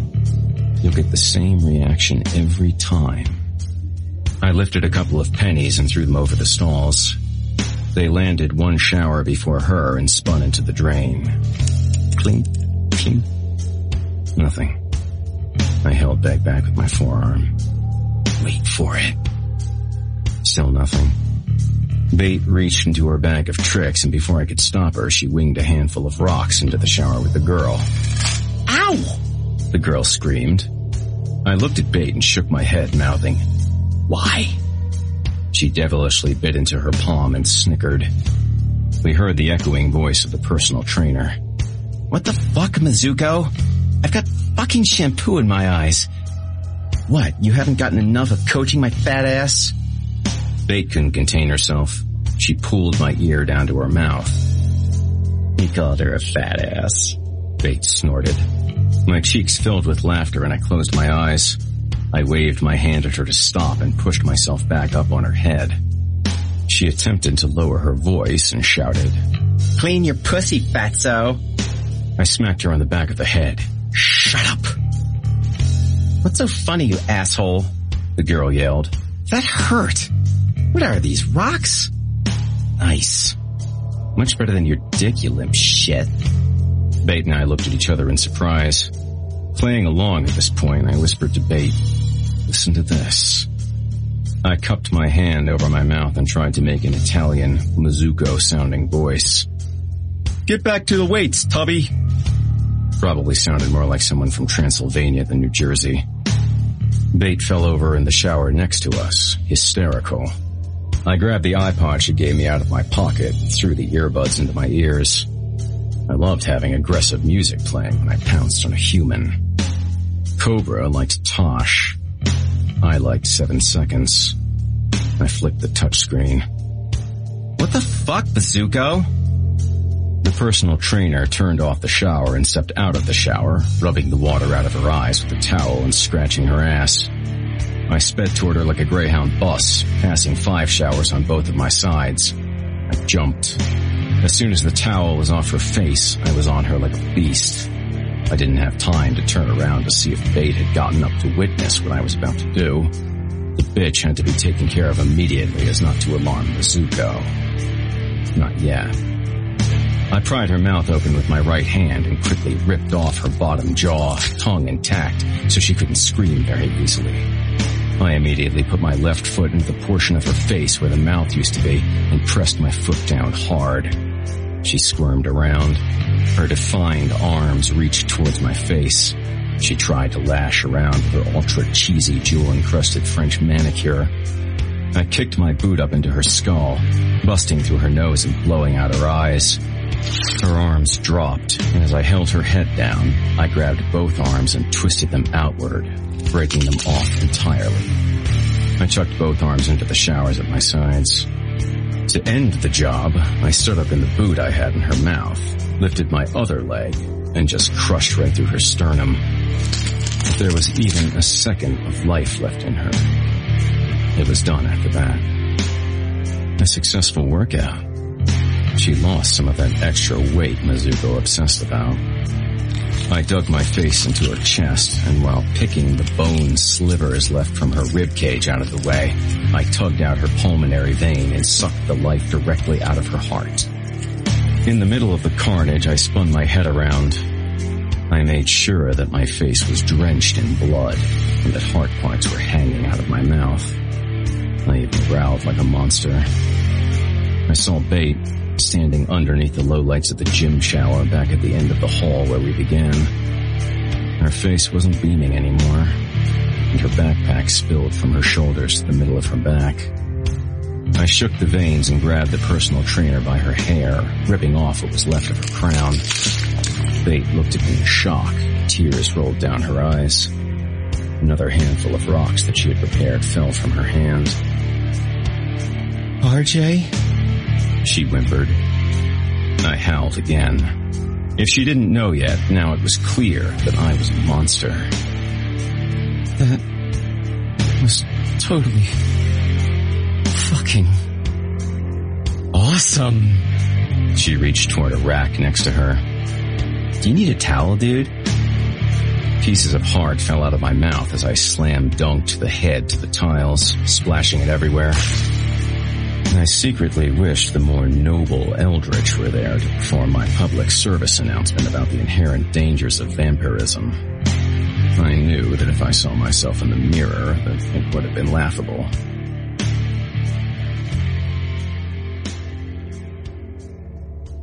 Bate, you can't look like you're afraid of blood, I insisted. You need to look sweet.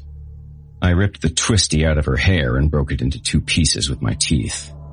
I grabbed her greasy skunk hair on both sides and tied them off into pigtails. Mizuko's bro jams of Korn and drowning pool filled the men's shower. I looked at the youth brigade sweatshirt that Bate was wearing for a second, then I spun her around. I figured it would work. What if he comes after me? He's a big guy. I've got your back. Don't worry. I promise. The corners of Bate's face curled upward around her buck teeth. Really? No, stupid. We're doing this so I can have some meathead named Mizuko attack and kill you. Get rid of that smile. It looks too forced. Try to look confused and alone or something. I handed her the iPod. She put the earbuds in her ears.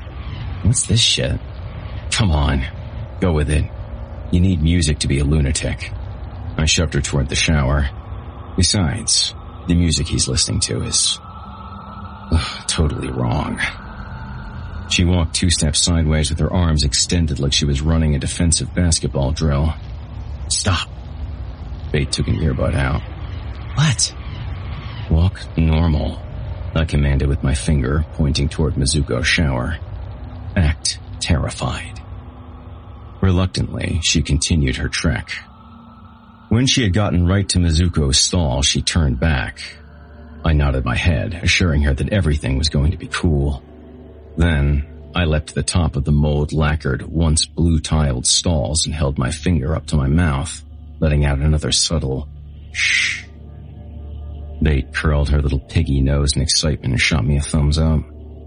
Then, as if she were about to audition for a part in a B movie, she put her flattened hand in front of her eyes, moved it down to her face, and changed her expression from one of excitement to one of dread. I smoothly kept stride across the tops of the shower stalls. Bate kept her eyes on me. I stopped right above her. With my fingers, I signaled one, two, three. Bate tore back the shower curtain, looked up at Mizuko and sweetly said, Is this yours, mister? She lifted the personal trainer's annihilated skull up with her left hand. I gave the meathead a second to take it in. He shrieked like the bitch he was. The cry was my signal to plunge down from on top of the shower and grab him from behind. Without delay, I ripped off a hollow metal rack inside the shower that was bolted to the wall with my left arm and subdued the Guido with my right. As quick as the rack came off the wall, I pierced it directly through the center of his chest and started fucking his sternum with it, trying to eat away at as much insides as I could. You could hear the chorus of innards squishing around and bursting, mixed with the rhythm of the shower dripping into the drain. You could hear bones cracking. Great sounds compared to his lame music. Holy shit, Bate yelled frantically. He was fucking jerking off. Mizuko's screams gargled with blood and throat lining. He tried to cough, but all the air in his chest was purging out through his gashed lungs. Bate bounced from side to side, seemingly skipping in place. RJ, he was jerking off. RJ, RJ, he was jerking off. The meathead began losing consciousness. I pulled the rack from his chest and lanced him directly through the heart. Using the rack like a crazy straw, I put the opposite end of my mouth and sucked the life out of the guy. With my left arm still restraining his chest, I pumped it like I was giving him CPR. Out of life, Mizuko slumped to the floor. As he fell, I saw Bate. She stood with the personal trainer's head in her left hand and a shit-eating grimace on her face. Watch this, she said. She lifted back her boot and stomped on Mizuko's cock. I coughed some of his blood out of my mouth. Dude, Bate, he's dead. No need to kick his dick. What's wrong with you? She pushed her head trophy toward my face. Pretty fucking sweet, right? I shuddered a little more and swatted it out of her hand. No.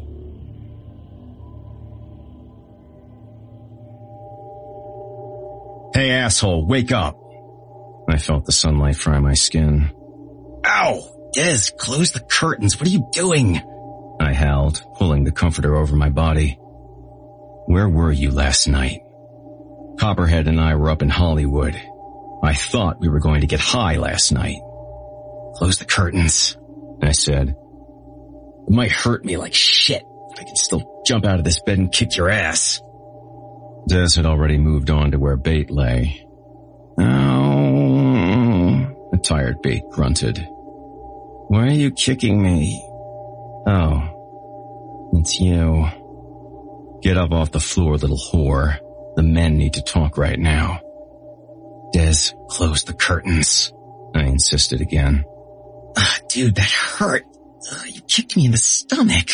Bates squealed. I felt the warmth of the room return to dark and I threw the comforter off. You better have a really good explanation for doing that, Des. Bate left the room and headed into the bathroom. I think she was crying. Sorry. I just thought maybe you wanted to tell me what you were doing last night. Seriously, what is wrong with you? Why would I want to hang out with Copperhead? Why are you hanging out with Copperhead? He's my friend. He's a lot better of a friend to me than you have been lately. Okay, let me explain this in a way you can understand because obviously you're way too dense to get it. I took Bate out last night for a hunt.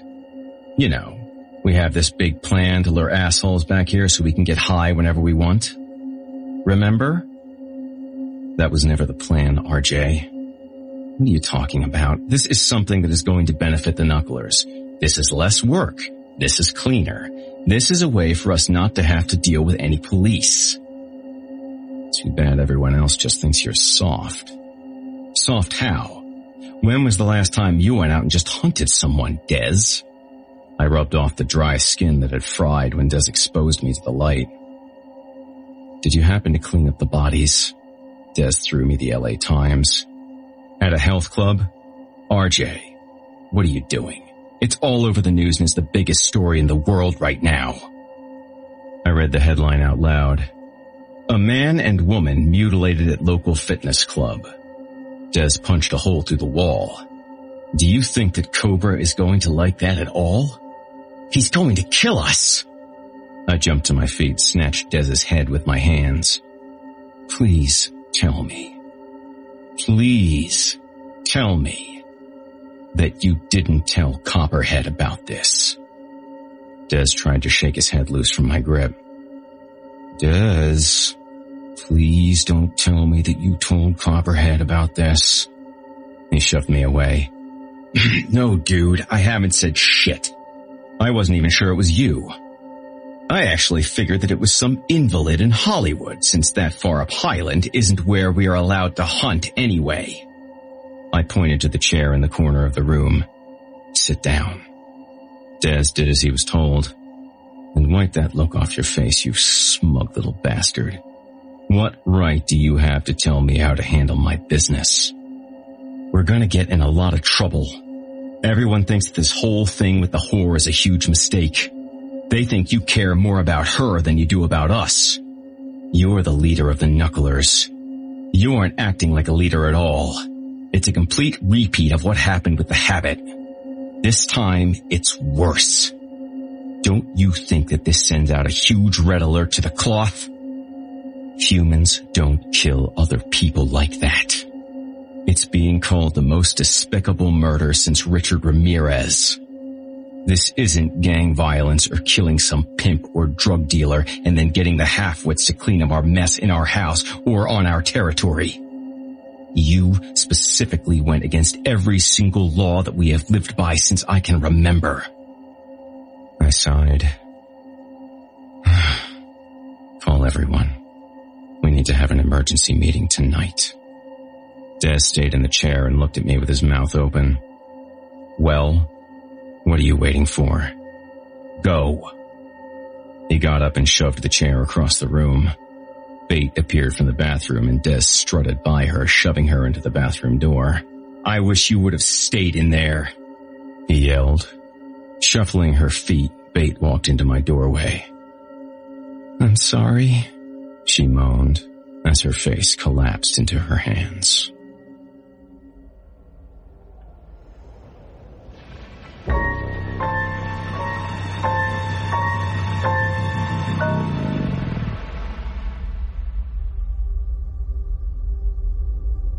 Chapter 10 Violators Christmas rolled around, which was a good thing for all of us.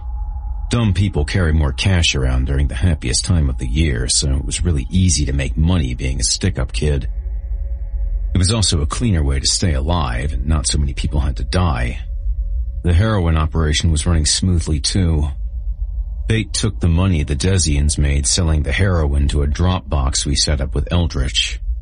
He, in return, dropped a reasonable amount of uncut, stolen H for her to pick up and bring back to my house. Then, Des and I weighed and cut the heroin with baby laxatives and ephedrine. Finally, Bate divided the stolen heroin out to the undercover Desians who dealt in Culver City. The process went full circle and the money came back to me. I counted it and bundled it, called Eldritch and the cycle continued. Sure, Bate wasn't fulfilling her role of bringing me Johns to kill and eat and get high on, but I decided that this was a better way for her to earn her keep. After her sadistic performance at the gym, I rethought stealing her humanity. As far as we knew, the battle snakes had no idea about what we were doing under their noses. And the only gang getting screwed was the Mexicans because they weren't paying King Cobra as much as they were supposed to. Bate shook my shoulder as I sprawled out on the couch, half asleep, listening to some motivational music by Johnny Thunders. RJ, wake up. I snorted and rolled over. Can it wait until later? I didn't know why I was so tired. I hadn't been doing any real work for a long time other than counting bills. Put the money on the table, Bate. I'll... I'll deal with it later. She bit down on her lip as her face slid behind her hair. That's the thing. I think some of Des's friends are mad at us. Us? There is no us. I wiped my eyes with my palms and flossed some nap plaque out of my teeth with my fingernail. Shaky at first, I sat up, grabbed a silver spoon off the coffee table and fired up some leftover dust and blood using a pen and wrinkled tinfoil. Groggily, I wheezed. What are you talking about? Well, her left eye parted out of the center of her hair fort and twitched erratically. People aren't paying all the money they owe this week. Why? Didn't they sell all the shit? I don't know. They just told me to bring more. So where's the money? Are those little shits using all the heroin? The bad idea of putting a little girl in charge of the day-to-day affairs of our covert operation suddenly made me feel claustrophobic in my own skin. Whether the Desians were pussy vampires or not, they were much stronger than Bate would ever be. And with me not directly in the equation, they were starting to overstep their bounds. No, they're selling it. I lofted a huge cloud of bodily exhaust into her face, causing her to cough. This is real simple, Bate. It's a point A to point B process. I put the pen back in my mouth and returned to the foil. Out of the side of my mouth, I asked again, Where is the money? She looked upset. They said they want to get paid. I huffed in a huge mouthful of vapor. Realizing that I bit off more than I could chew, I coughed it back into Bate's face. Some goop torpedoed out and splashed her on the chin. She sneezed and wiped it off. Why are you spitting on me? She knocked the poor man's chalice out of my hand. Giggly and high, but still irritated, I jumped to react. I extended my arm, grabbed her by the straps of her overalls, and threw her to the floor, holding her down. Clean it up, whore. I demanded, too dizzy to focus on what I was doing. Leroy and Skillet, who I thought were outside, shot up from behind the couch and growled. I grabbed a tabloid with my free hand and waved it at them. Piss off, both of you! They stood steadfast and put their front paws on the back pillows of the couch. They flip-flopped between growling and panting, like the spasmodic animals they were. Leroy let out a furious bark. Somehow, Bate managed to rotate her head and submerge her chiclet teeth into my wrist, causing me to let go and lose my balance while I attempted to get to my feet to face off against the disobedient hounds. I fell back on the couch and she made a run for it. No longer simply being mischievous, Leroy and Skillet blitzed me and held me down. Skillet locked onto my wrist like a shark snapping at chum as Leroy pinned my shoulders down and bumped my forehead with his like a rhinoceros. As if I had just stubbed my toe or smacked my head on a cabinet, my knee-jerk reaction discharged my rage. I flipped Leroy over at his gut and volleyed him across the room. He slammed into the turntable. The needle dragged across the record for a split second and then ceased to emit any power whatsoever. The dog fluttered on his back a little like a turtle and then bounced himself back up to a full stance. He snarled at me with a droopy-eyed look of disgust and then pranced down the hall, following Bate. I tore my arm away from Skillet's grip. He licked at the tearing arm hair and flesh out of the corner of his mouth as it stretched away from my body like a tug rope. He gnawed at it, then shook his head in disapproval.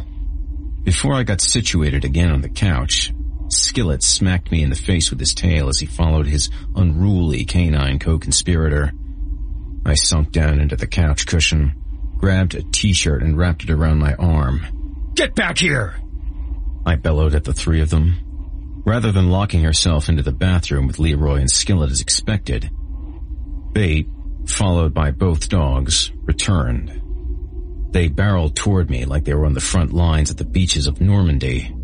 Bate emulated the dogs and began growling, twirling the shower radio over her head like she was wielding a mace. Then, standing over me, she pounded the radio against my sternum. As if it were a planned attack, Leroy and Skillet both jumped and scratched my chest with their robust paws. Stop!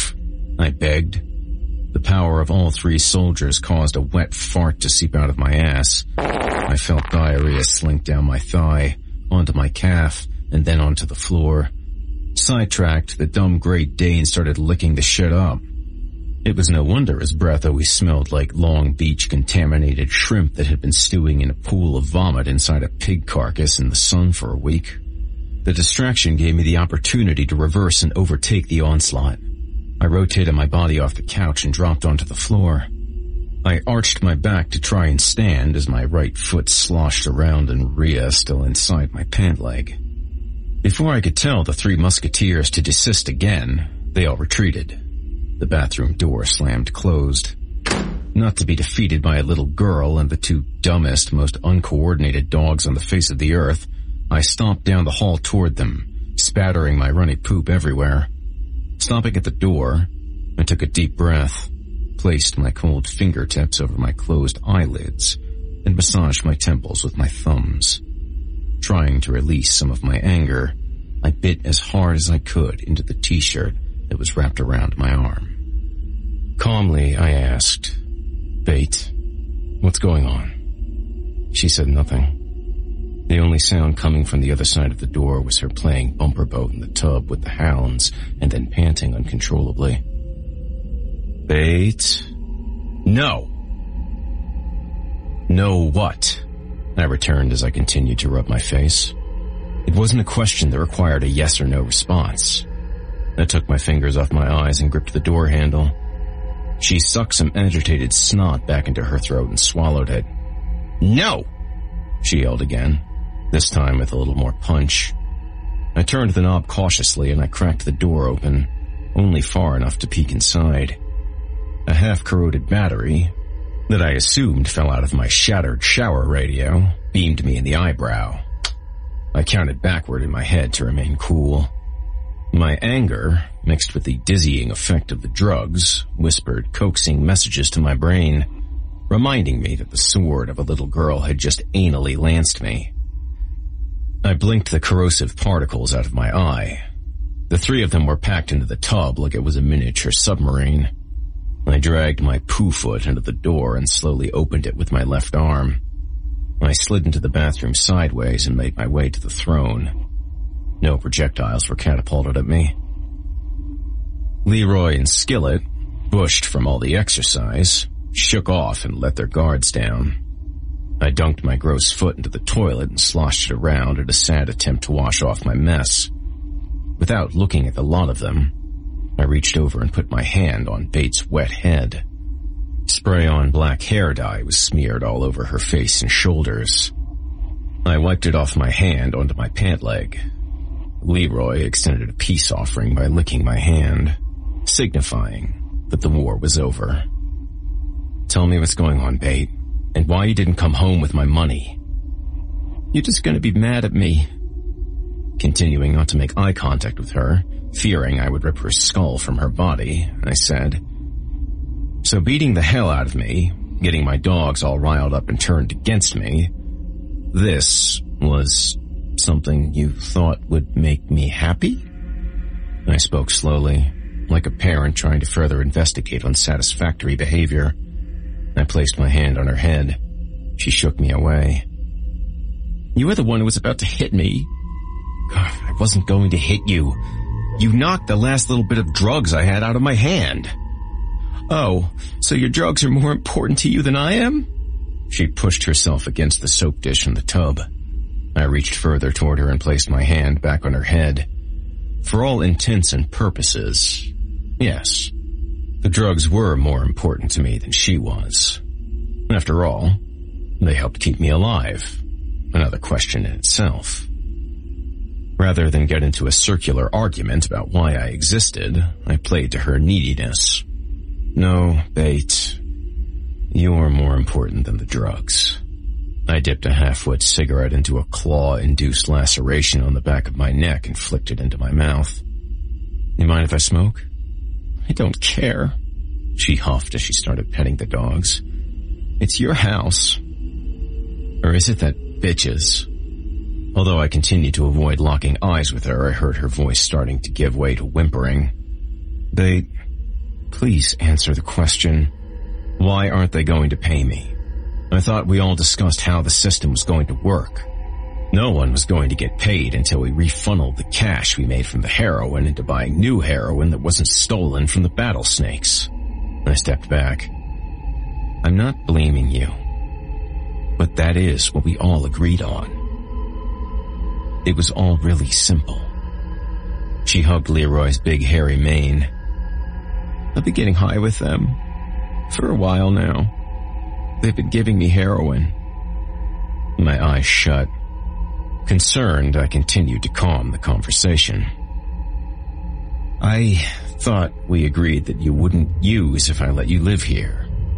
You told me that since you'd been on the street, you didn't use that much and that you didn't even really like it. Trying to camouflage her response under the thundering tongues of Leroy and skillet guzzling bathwater, she quietly admitted, I lied. Petting her head, I asked, So, you've been using this whole time? That's not what I lied about. Remembering why I hated kids, I steadied my hand. Okay. What did you lie about? Figuring that a day full of surprises had come to an end, I looked over to her. Nonchalantly, she answered, Pretty much everything. Huh? The first night I came over here, you remember, right? Yes. I exhaled. How could I forget? You were supposed to be my first screw. I just met the pimp you killed that day. I only ran away from home at the beginning of the summer. My forehead dropped into my hand that wasn't straddling her skull. Damn it, Bate. I should have known that someone who was so lacking in any kind of street smarts could never have been on the streets for two years. I'm sorry, RJ. I, I didn't have anywhere to go. So, you chose here. Here. Of all the places in the world. So, now you're going to tell me that Des's little assholes have been paying and that you've been stealing my money. Right? Her whimpering built into bulbous teardrops that plopped into the half-full bath. She shrugged away from me and snuck behind her dog guardians. No. No what? Fine. You lied to me so you could go on some romantic vampire adventures that you read about in some dumb books. See? It's not glamorous. In any way. Are you satisfied? As much as I regretted what I said next, at that moment, it felt like all there was to say. Now dry off and take the money you stole to the bus station or airport or wherever and go home to your mommy and daddy. I didn't steal your money, she said. Instead of giving me the money, I've been asking them to get me high. She clutched onto Leroy, almost strangling him. Then I let them fuck me. What? I shouted as I smashed my t-shirt covered arm back into the mirror. I'm sorry. I wanted to feel like one of you. I thought if I got high and fucked them that maybe they would bite me and turn me into a vampire. I plucked my hand out of the smashed glass and the rest of the wall behind the vanity. I nabbed my cell phone out of the sink and opened it to call Des. She lunged toward me, trying to grab the phone. Don't tell them I told you, she pleaded frantically. Don't call them. Des's voicemail picked up. Des, it's RJ. Did you know that your little idiots are raping Bate? What's going on? We agreed that you would help us and that none of this could ever happen. I hung up the phone and tossed it back into the sink. Des knows. What do you mean? Des knows. Des was the first one to fuck me. Too mad to think, much less speak, I raced to the door, grabbed my phone again and called Tahoe. He picked up. Yo, RJ. Tell everyone to get to the goddamn garage now! I screamed. Relax. Relax nothing. Make sure every one of you sorry ass motherfuckers are there. Now! But, no buts. Des isn't picking up his phone. Make sure that little twat and all his lemmings are there. I hung up and furiously stomped and huffed and puffed around, looking for a sweatshirt. Bate lifted herself out of the tub, using Skillet's head. There's more. Like what? Like all that isn't enough, I yelled. You little liar! I stormed out of the house.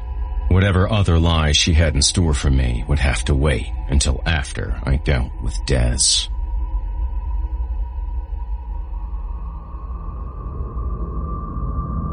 I think we all know why we're here, I said to a packed garage of knucklers. Dez was the only one missing. I left Bate at home. The meeting was no place for children. Nobody spoke. They all just looked down. So, no one has anything to say to me. They continued to look at the silt-covered cement. I walked over to Tahoe. Nothing to say, huh? Big man. It, it, it's just, I fired into his ear like a drill sergeant.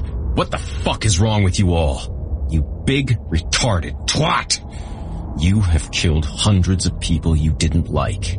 As a matter of fact, I saw you rip a guy to pieces. Well, that's right. Pieces. For giving you a cooked up bag full of ephedrine. That's nice. Who was there to clean up your mess that time? I swatted Tahoe in the back of the head and continued down the line. Parker, how many family pets have you shredded and filled with heroin? No red flags there? Most fucking coyotes don't leave syringes next to their prey. I stood over him and shoved him into the ground. I held his face to the floor. Who cleaned up your stupid little ass when you were passed out in some old lady's backyard? I guess we can just say that you're lucky that the sun didn't come up. Struggling to talk, he hacked out. You! Pico laughed. I jumped across the room. Did you just laugh, you twisted old fuck? I grabbed both his legs and pulled them out from under him. When his back hit the ground, I flicked my arms outward and snapped both of his femurs. Why don't you tell everyone here about when you tried to anally rape a batwanger? Feel free. Who saved your ass that time? Oh, no red flags there either. We had to kill it and ditch its body. I picked him up by one of his broken limbs and launched him through the windshield of the Nova. And the rest of you ungrateful piss ants. I have a story for every single one of you. That would be except for you hyped bottom feeding nobodies who somehow managed to sneak into my gang without my knowledge. That's right. My gang. The Pee-wees stood in the corner. They all had their faces hidden behind their wannabe Des emo hair. Not for long, one of them whispered. I knew who it was. The one who had been cleaning our house. It was the little prick that wised off to me all the time. I hope I didn't just hear something from you, kid. This isn't a fraternity. I jumped over to him. Do you and all your bunnies think that I would give a squirt of shit for you at all? This isn't about being in some clubhouse with your fudge friends. This is about survival. The kid looked up from his gloomy daze. Des says you're soft. Don't do anything, RJ, Tahoe yelled from across the garage. I grabbed the kid by his hands. A fury went through my body that was different than knocking someone off to get high. I'm not sure what Des has taught you about being a vampire, but there is something that I'm pretty sure he was too lazy to teach you. The other Desian stepped backward. What's the matter, boys? I'm sure you don't know either. They took another step back. I guess we can all learn a lesson today, can't we? Tahoe yelled from across the room. RJ, don't do this. We can get through this. Cobra and Copperhead don't know anything. I turned to him. Shut up. I pinned the kid's head down on a table. There is this funny thing that you can't learn from Hollywood movies about what you are. Even more so. You can't learn it from drug addicts you see on TV. I told him and shoved his left hand into his own mouth. I'm a drug addict. I'm a drug dealer. I'm a gang member. With his chin pinned like a vice, I use the top of his head to crush and chew through his own fingers, digit by digit, directly through his hand to the wrist. Please, please God, stop! I can't understand you. Are you still hungry? I pulled his right arm away, breaking it behind his back. Then, I shoved that hand in and used his teeth again, even though some were falling out due to the strength of the bone. I hammered away at the top of his head with my palm. Gore flew everywhere. His choking intensified, and once I got him down to his second nub, I chucked his ass across the room. I wiped my hands off on my pants. Tahoe looked at me shocked. You have something to say, Tahoe? Does anyone else have something to fucking say to me? The big man looked at his shoes. No. Why don't you tell everyone here the big secret that you have apparently all forgotten to pass on to these disrespectful children? Tahoe mumbled. Again, I can hear you but let's make sure they can hear you too. Limbs. Limbs don't grow back. I looked at the kid in the corner. One of his boys trying desperately to wrap his stumps with grease rags. Not much of a badass knuckler anymore, are you? Big mouth. Pico. When your legs heal, go drop this wise ass off in an alley. He didn't make the cut. Let him starve to death. I surveyed the rest of the Desians and pointed at them with my index finger and my pinky. You don't rape little girls. If you think that I'm soft, then so be it. Step up and tell me how big of a pussy I am. They all looked at their friend in the corner, and then back to the floor.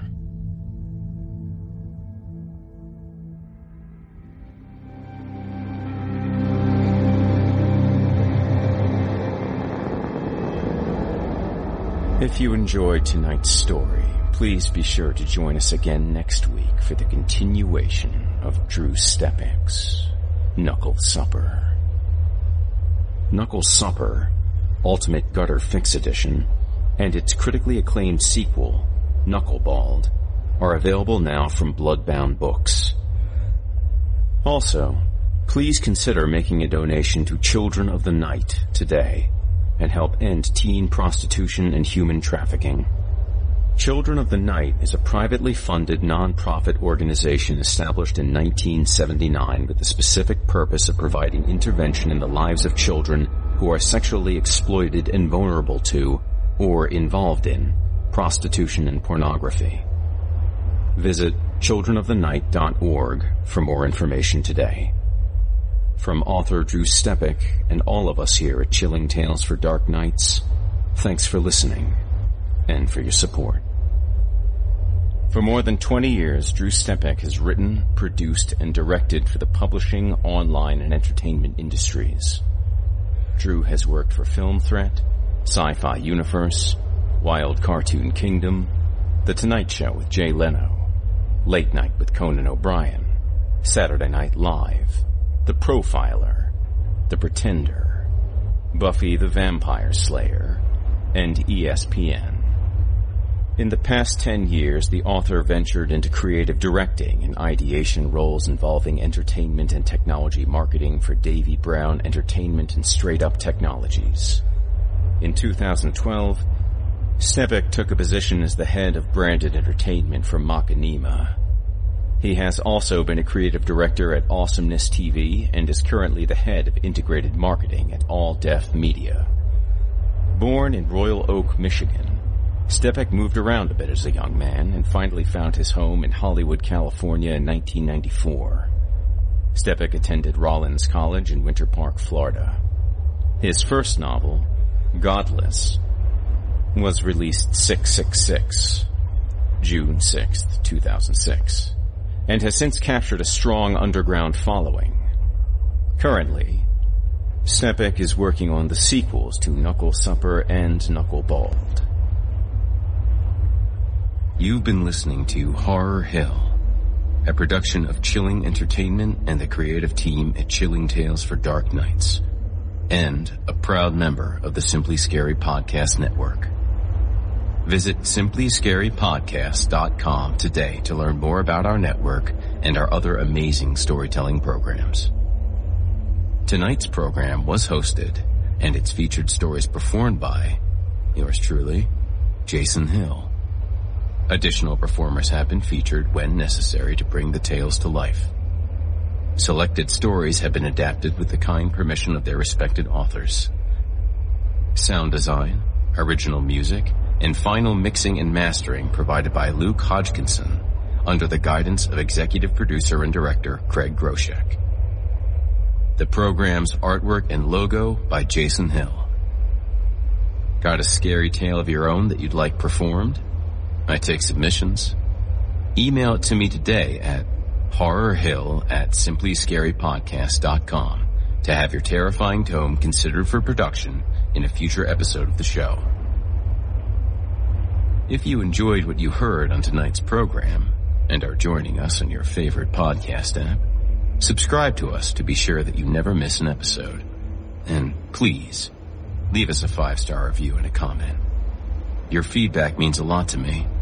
You can also follow Chilling Tales for Dark Nights and Horror Hill on Facebook to connect anytime and get the latest updates.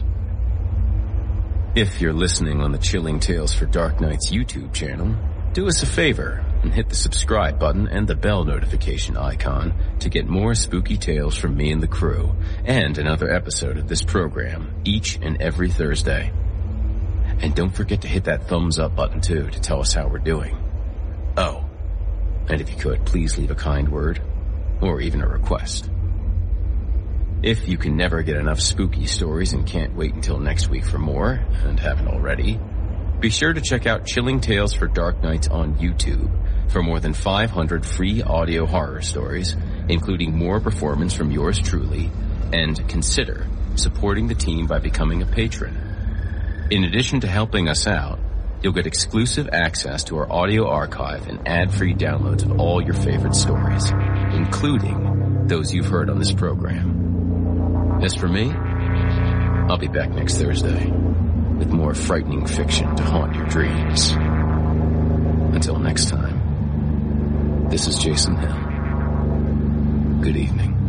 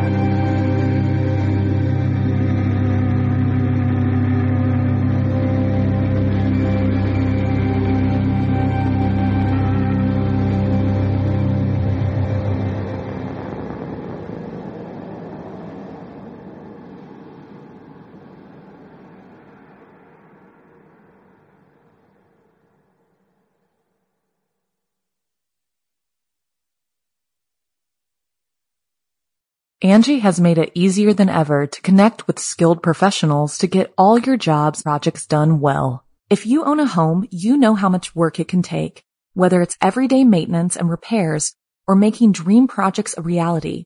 It can be hard just to know where to start, but now all you need to do is Angi that and find a skilled local pro who will deliver the quality and expertise you need.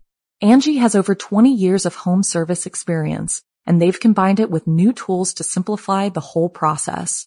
Bring them your project online or with the Angi app, answer a few questions and Angi can handle the rest from start to finish or help you compare quotes from multiple pros and connect instantly, which means you can take care of just about any home project in just a few taps. Because when it comes to getting the most out of your home, you can do this when you Angi that. Download the free Angi mobile app today or visit Angi.com. That's A-N-G-I dot com.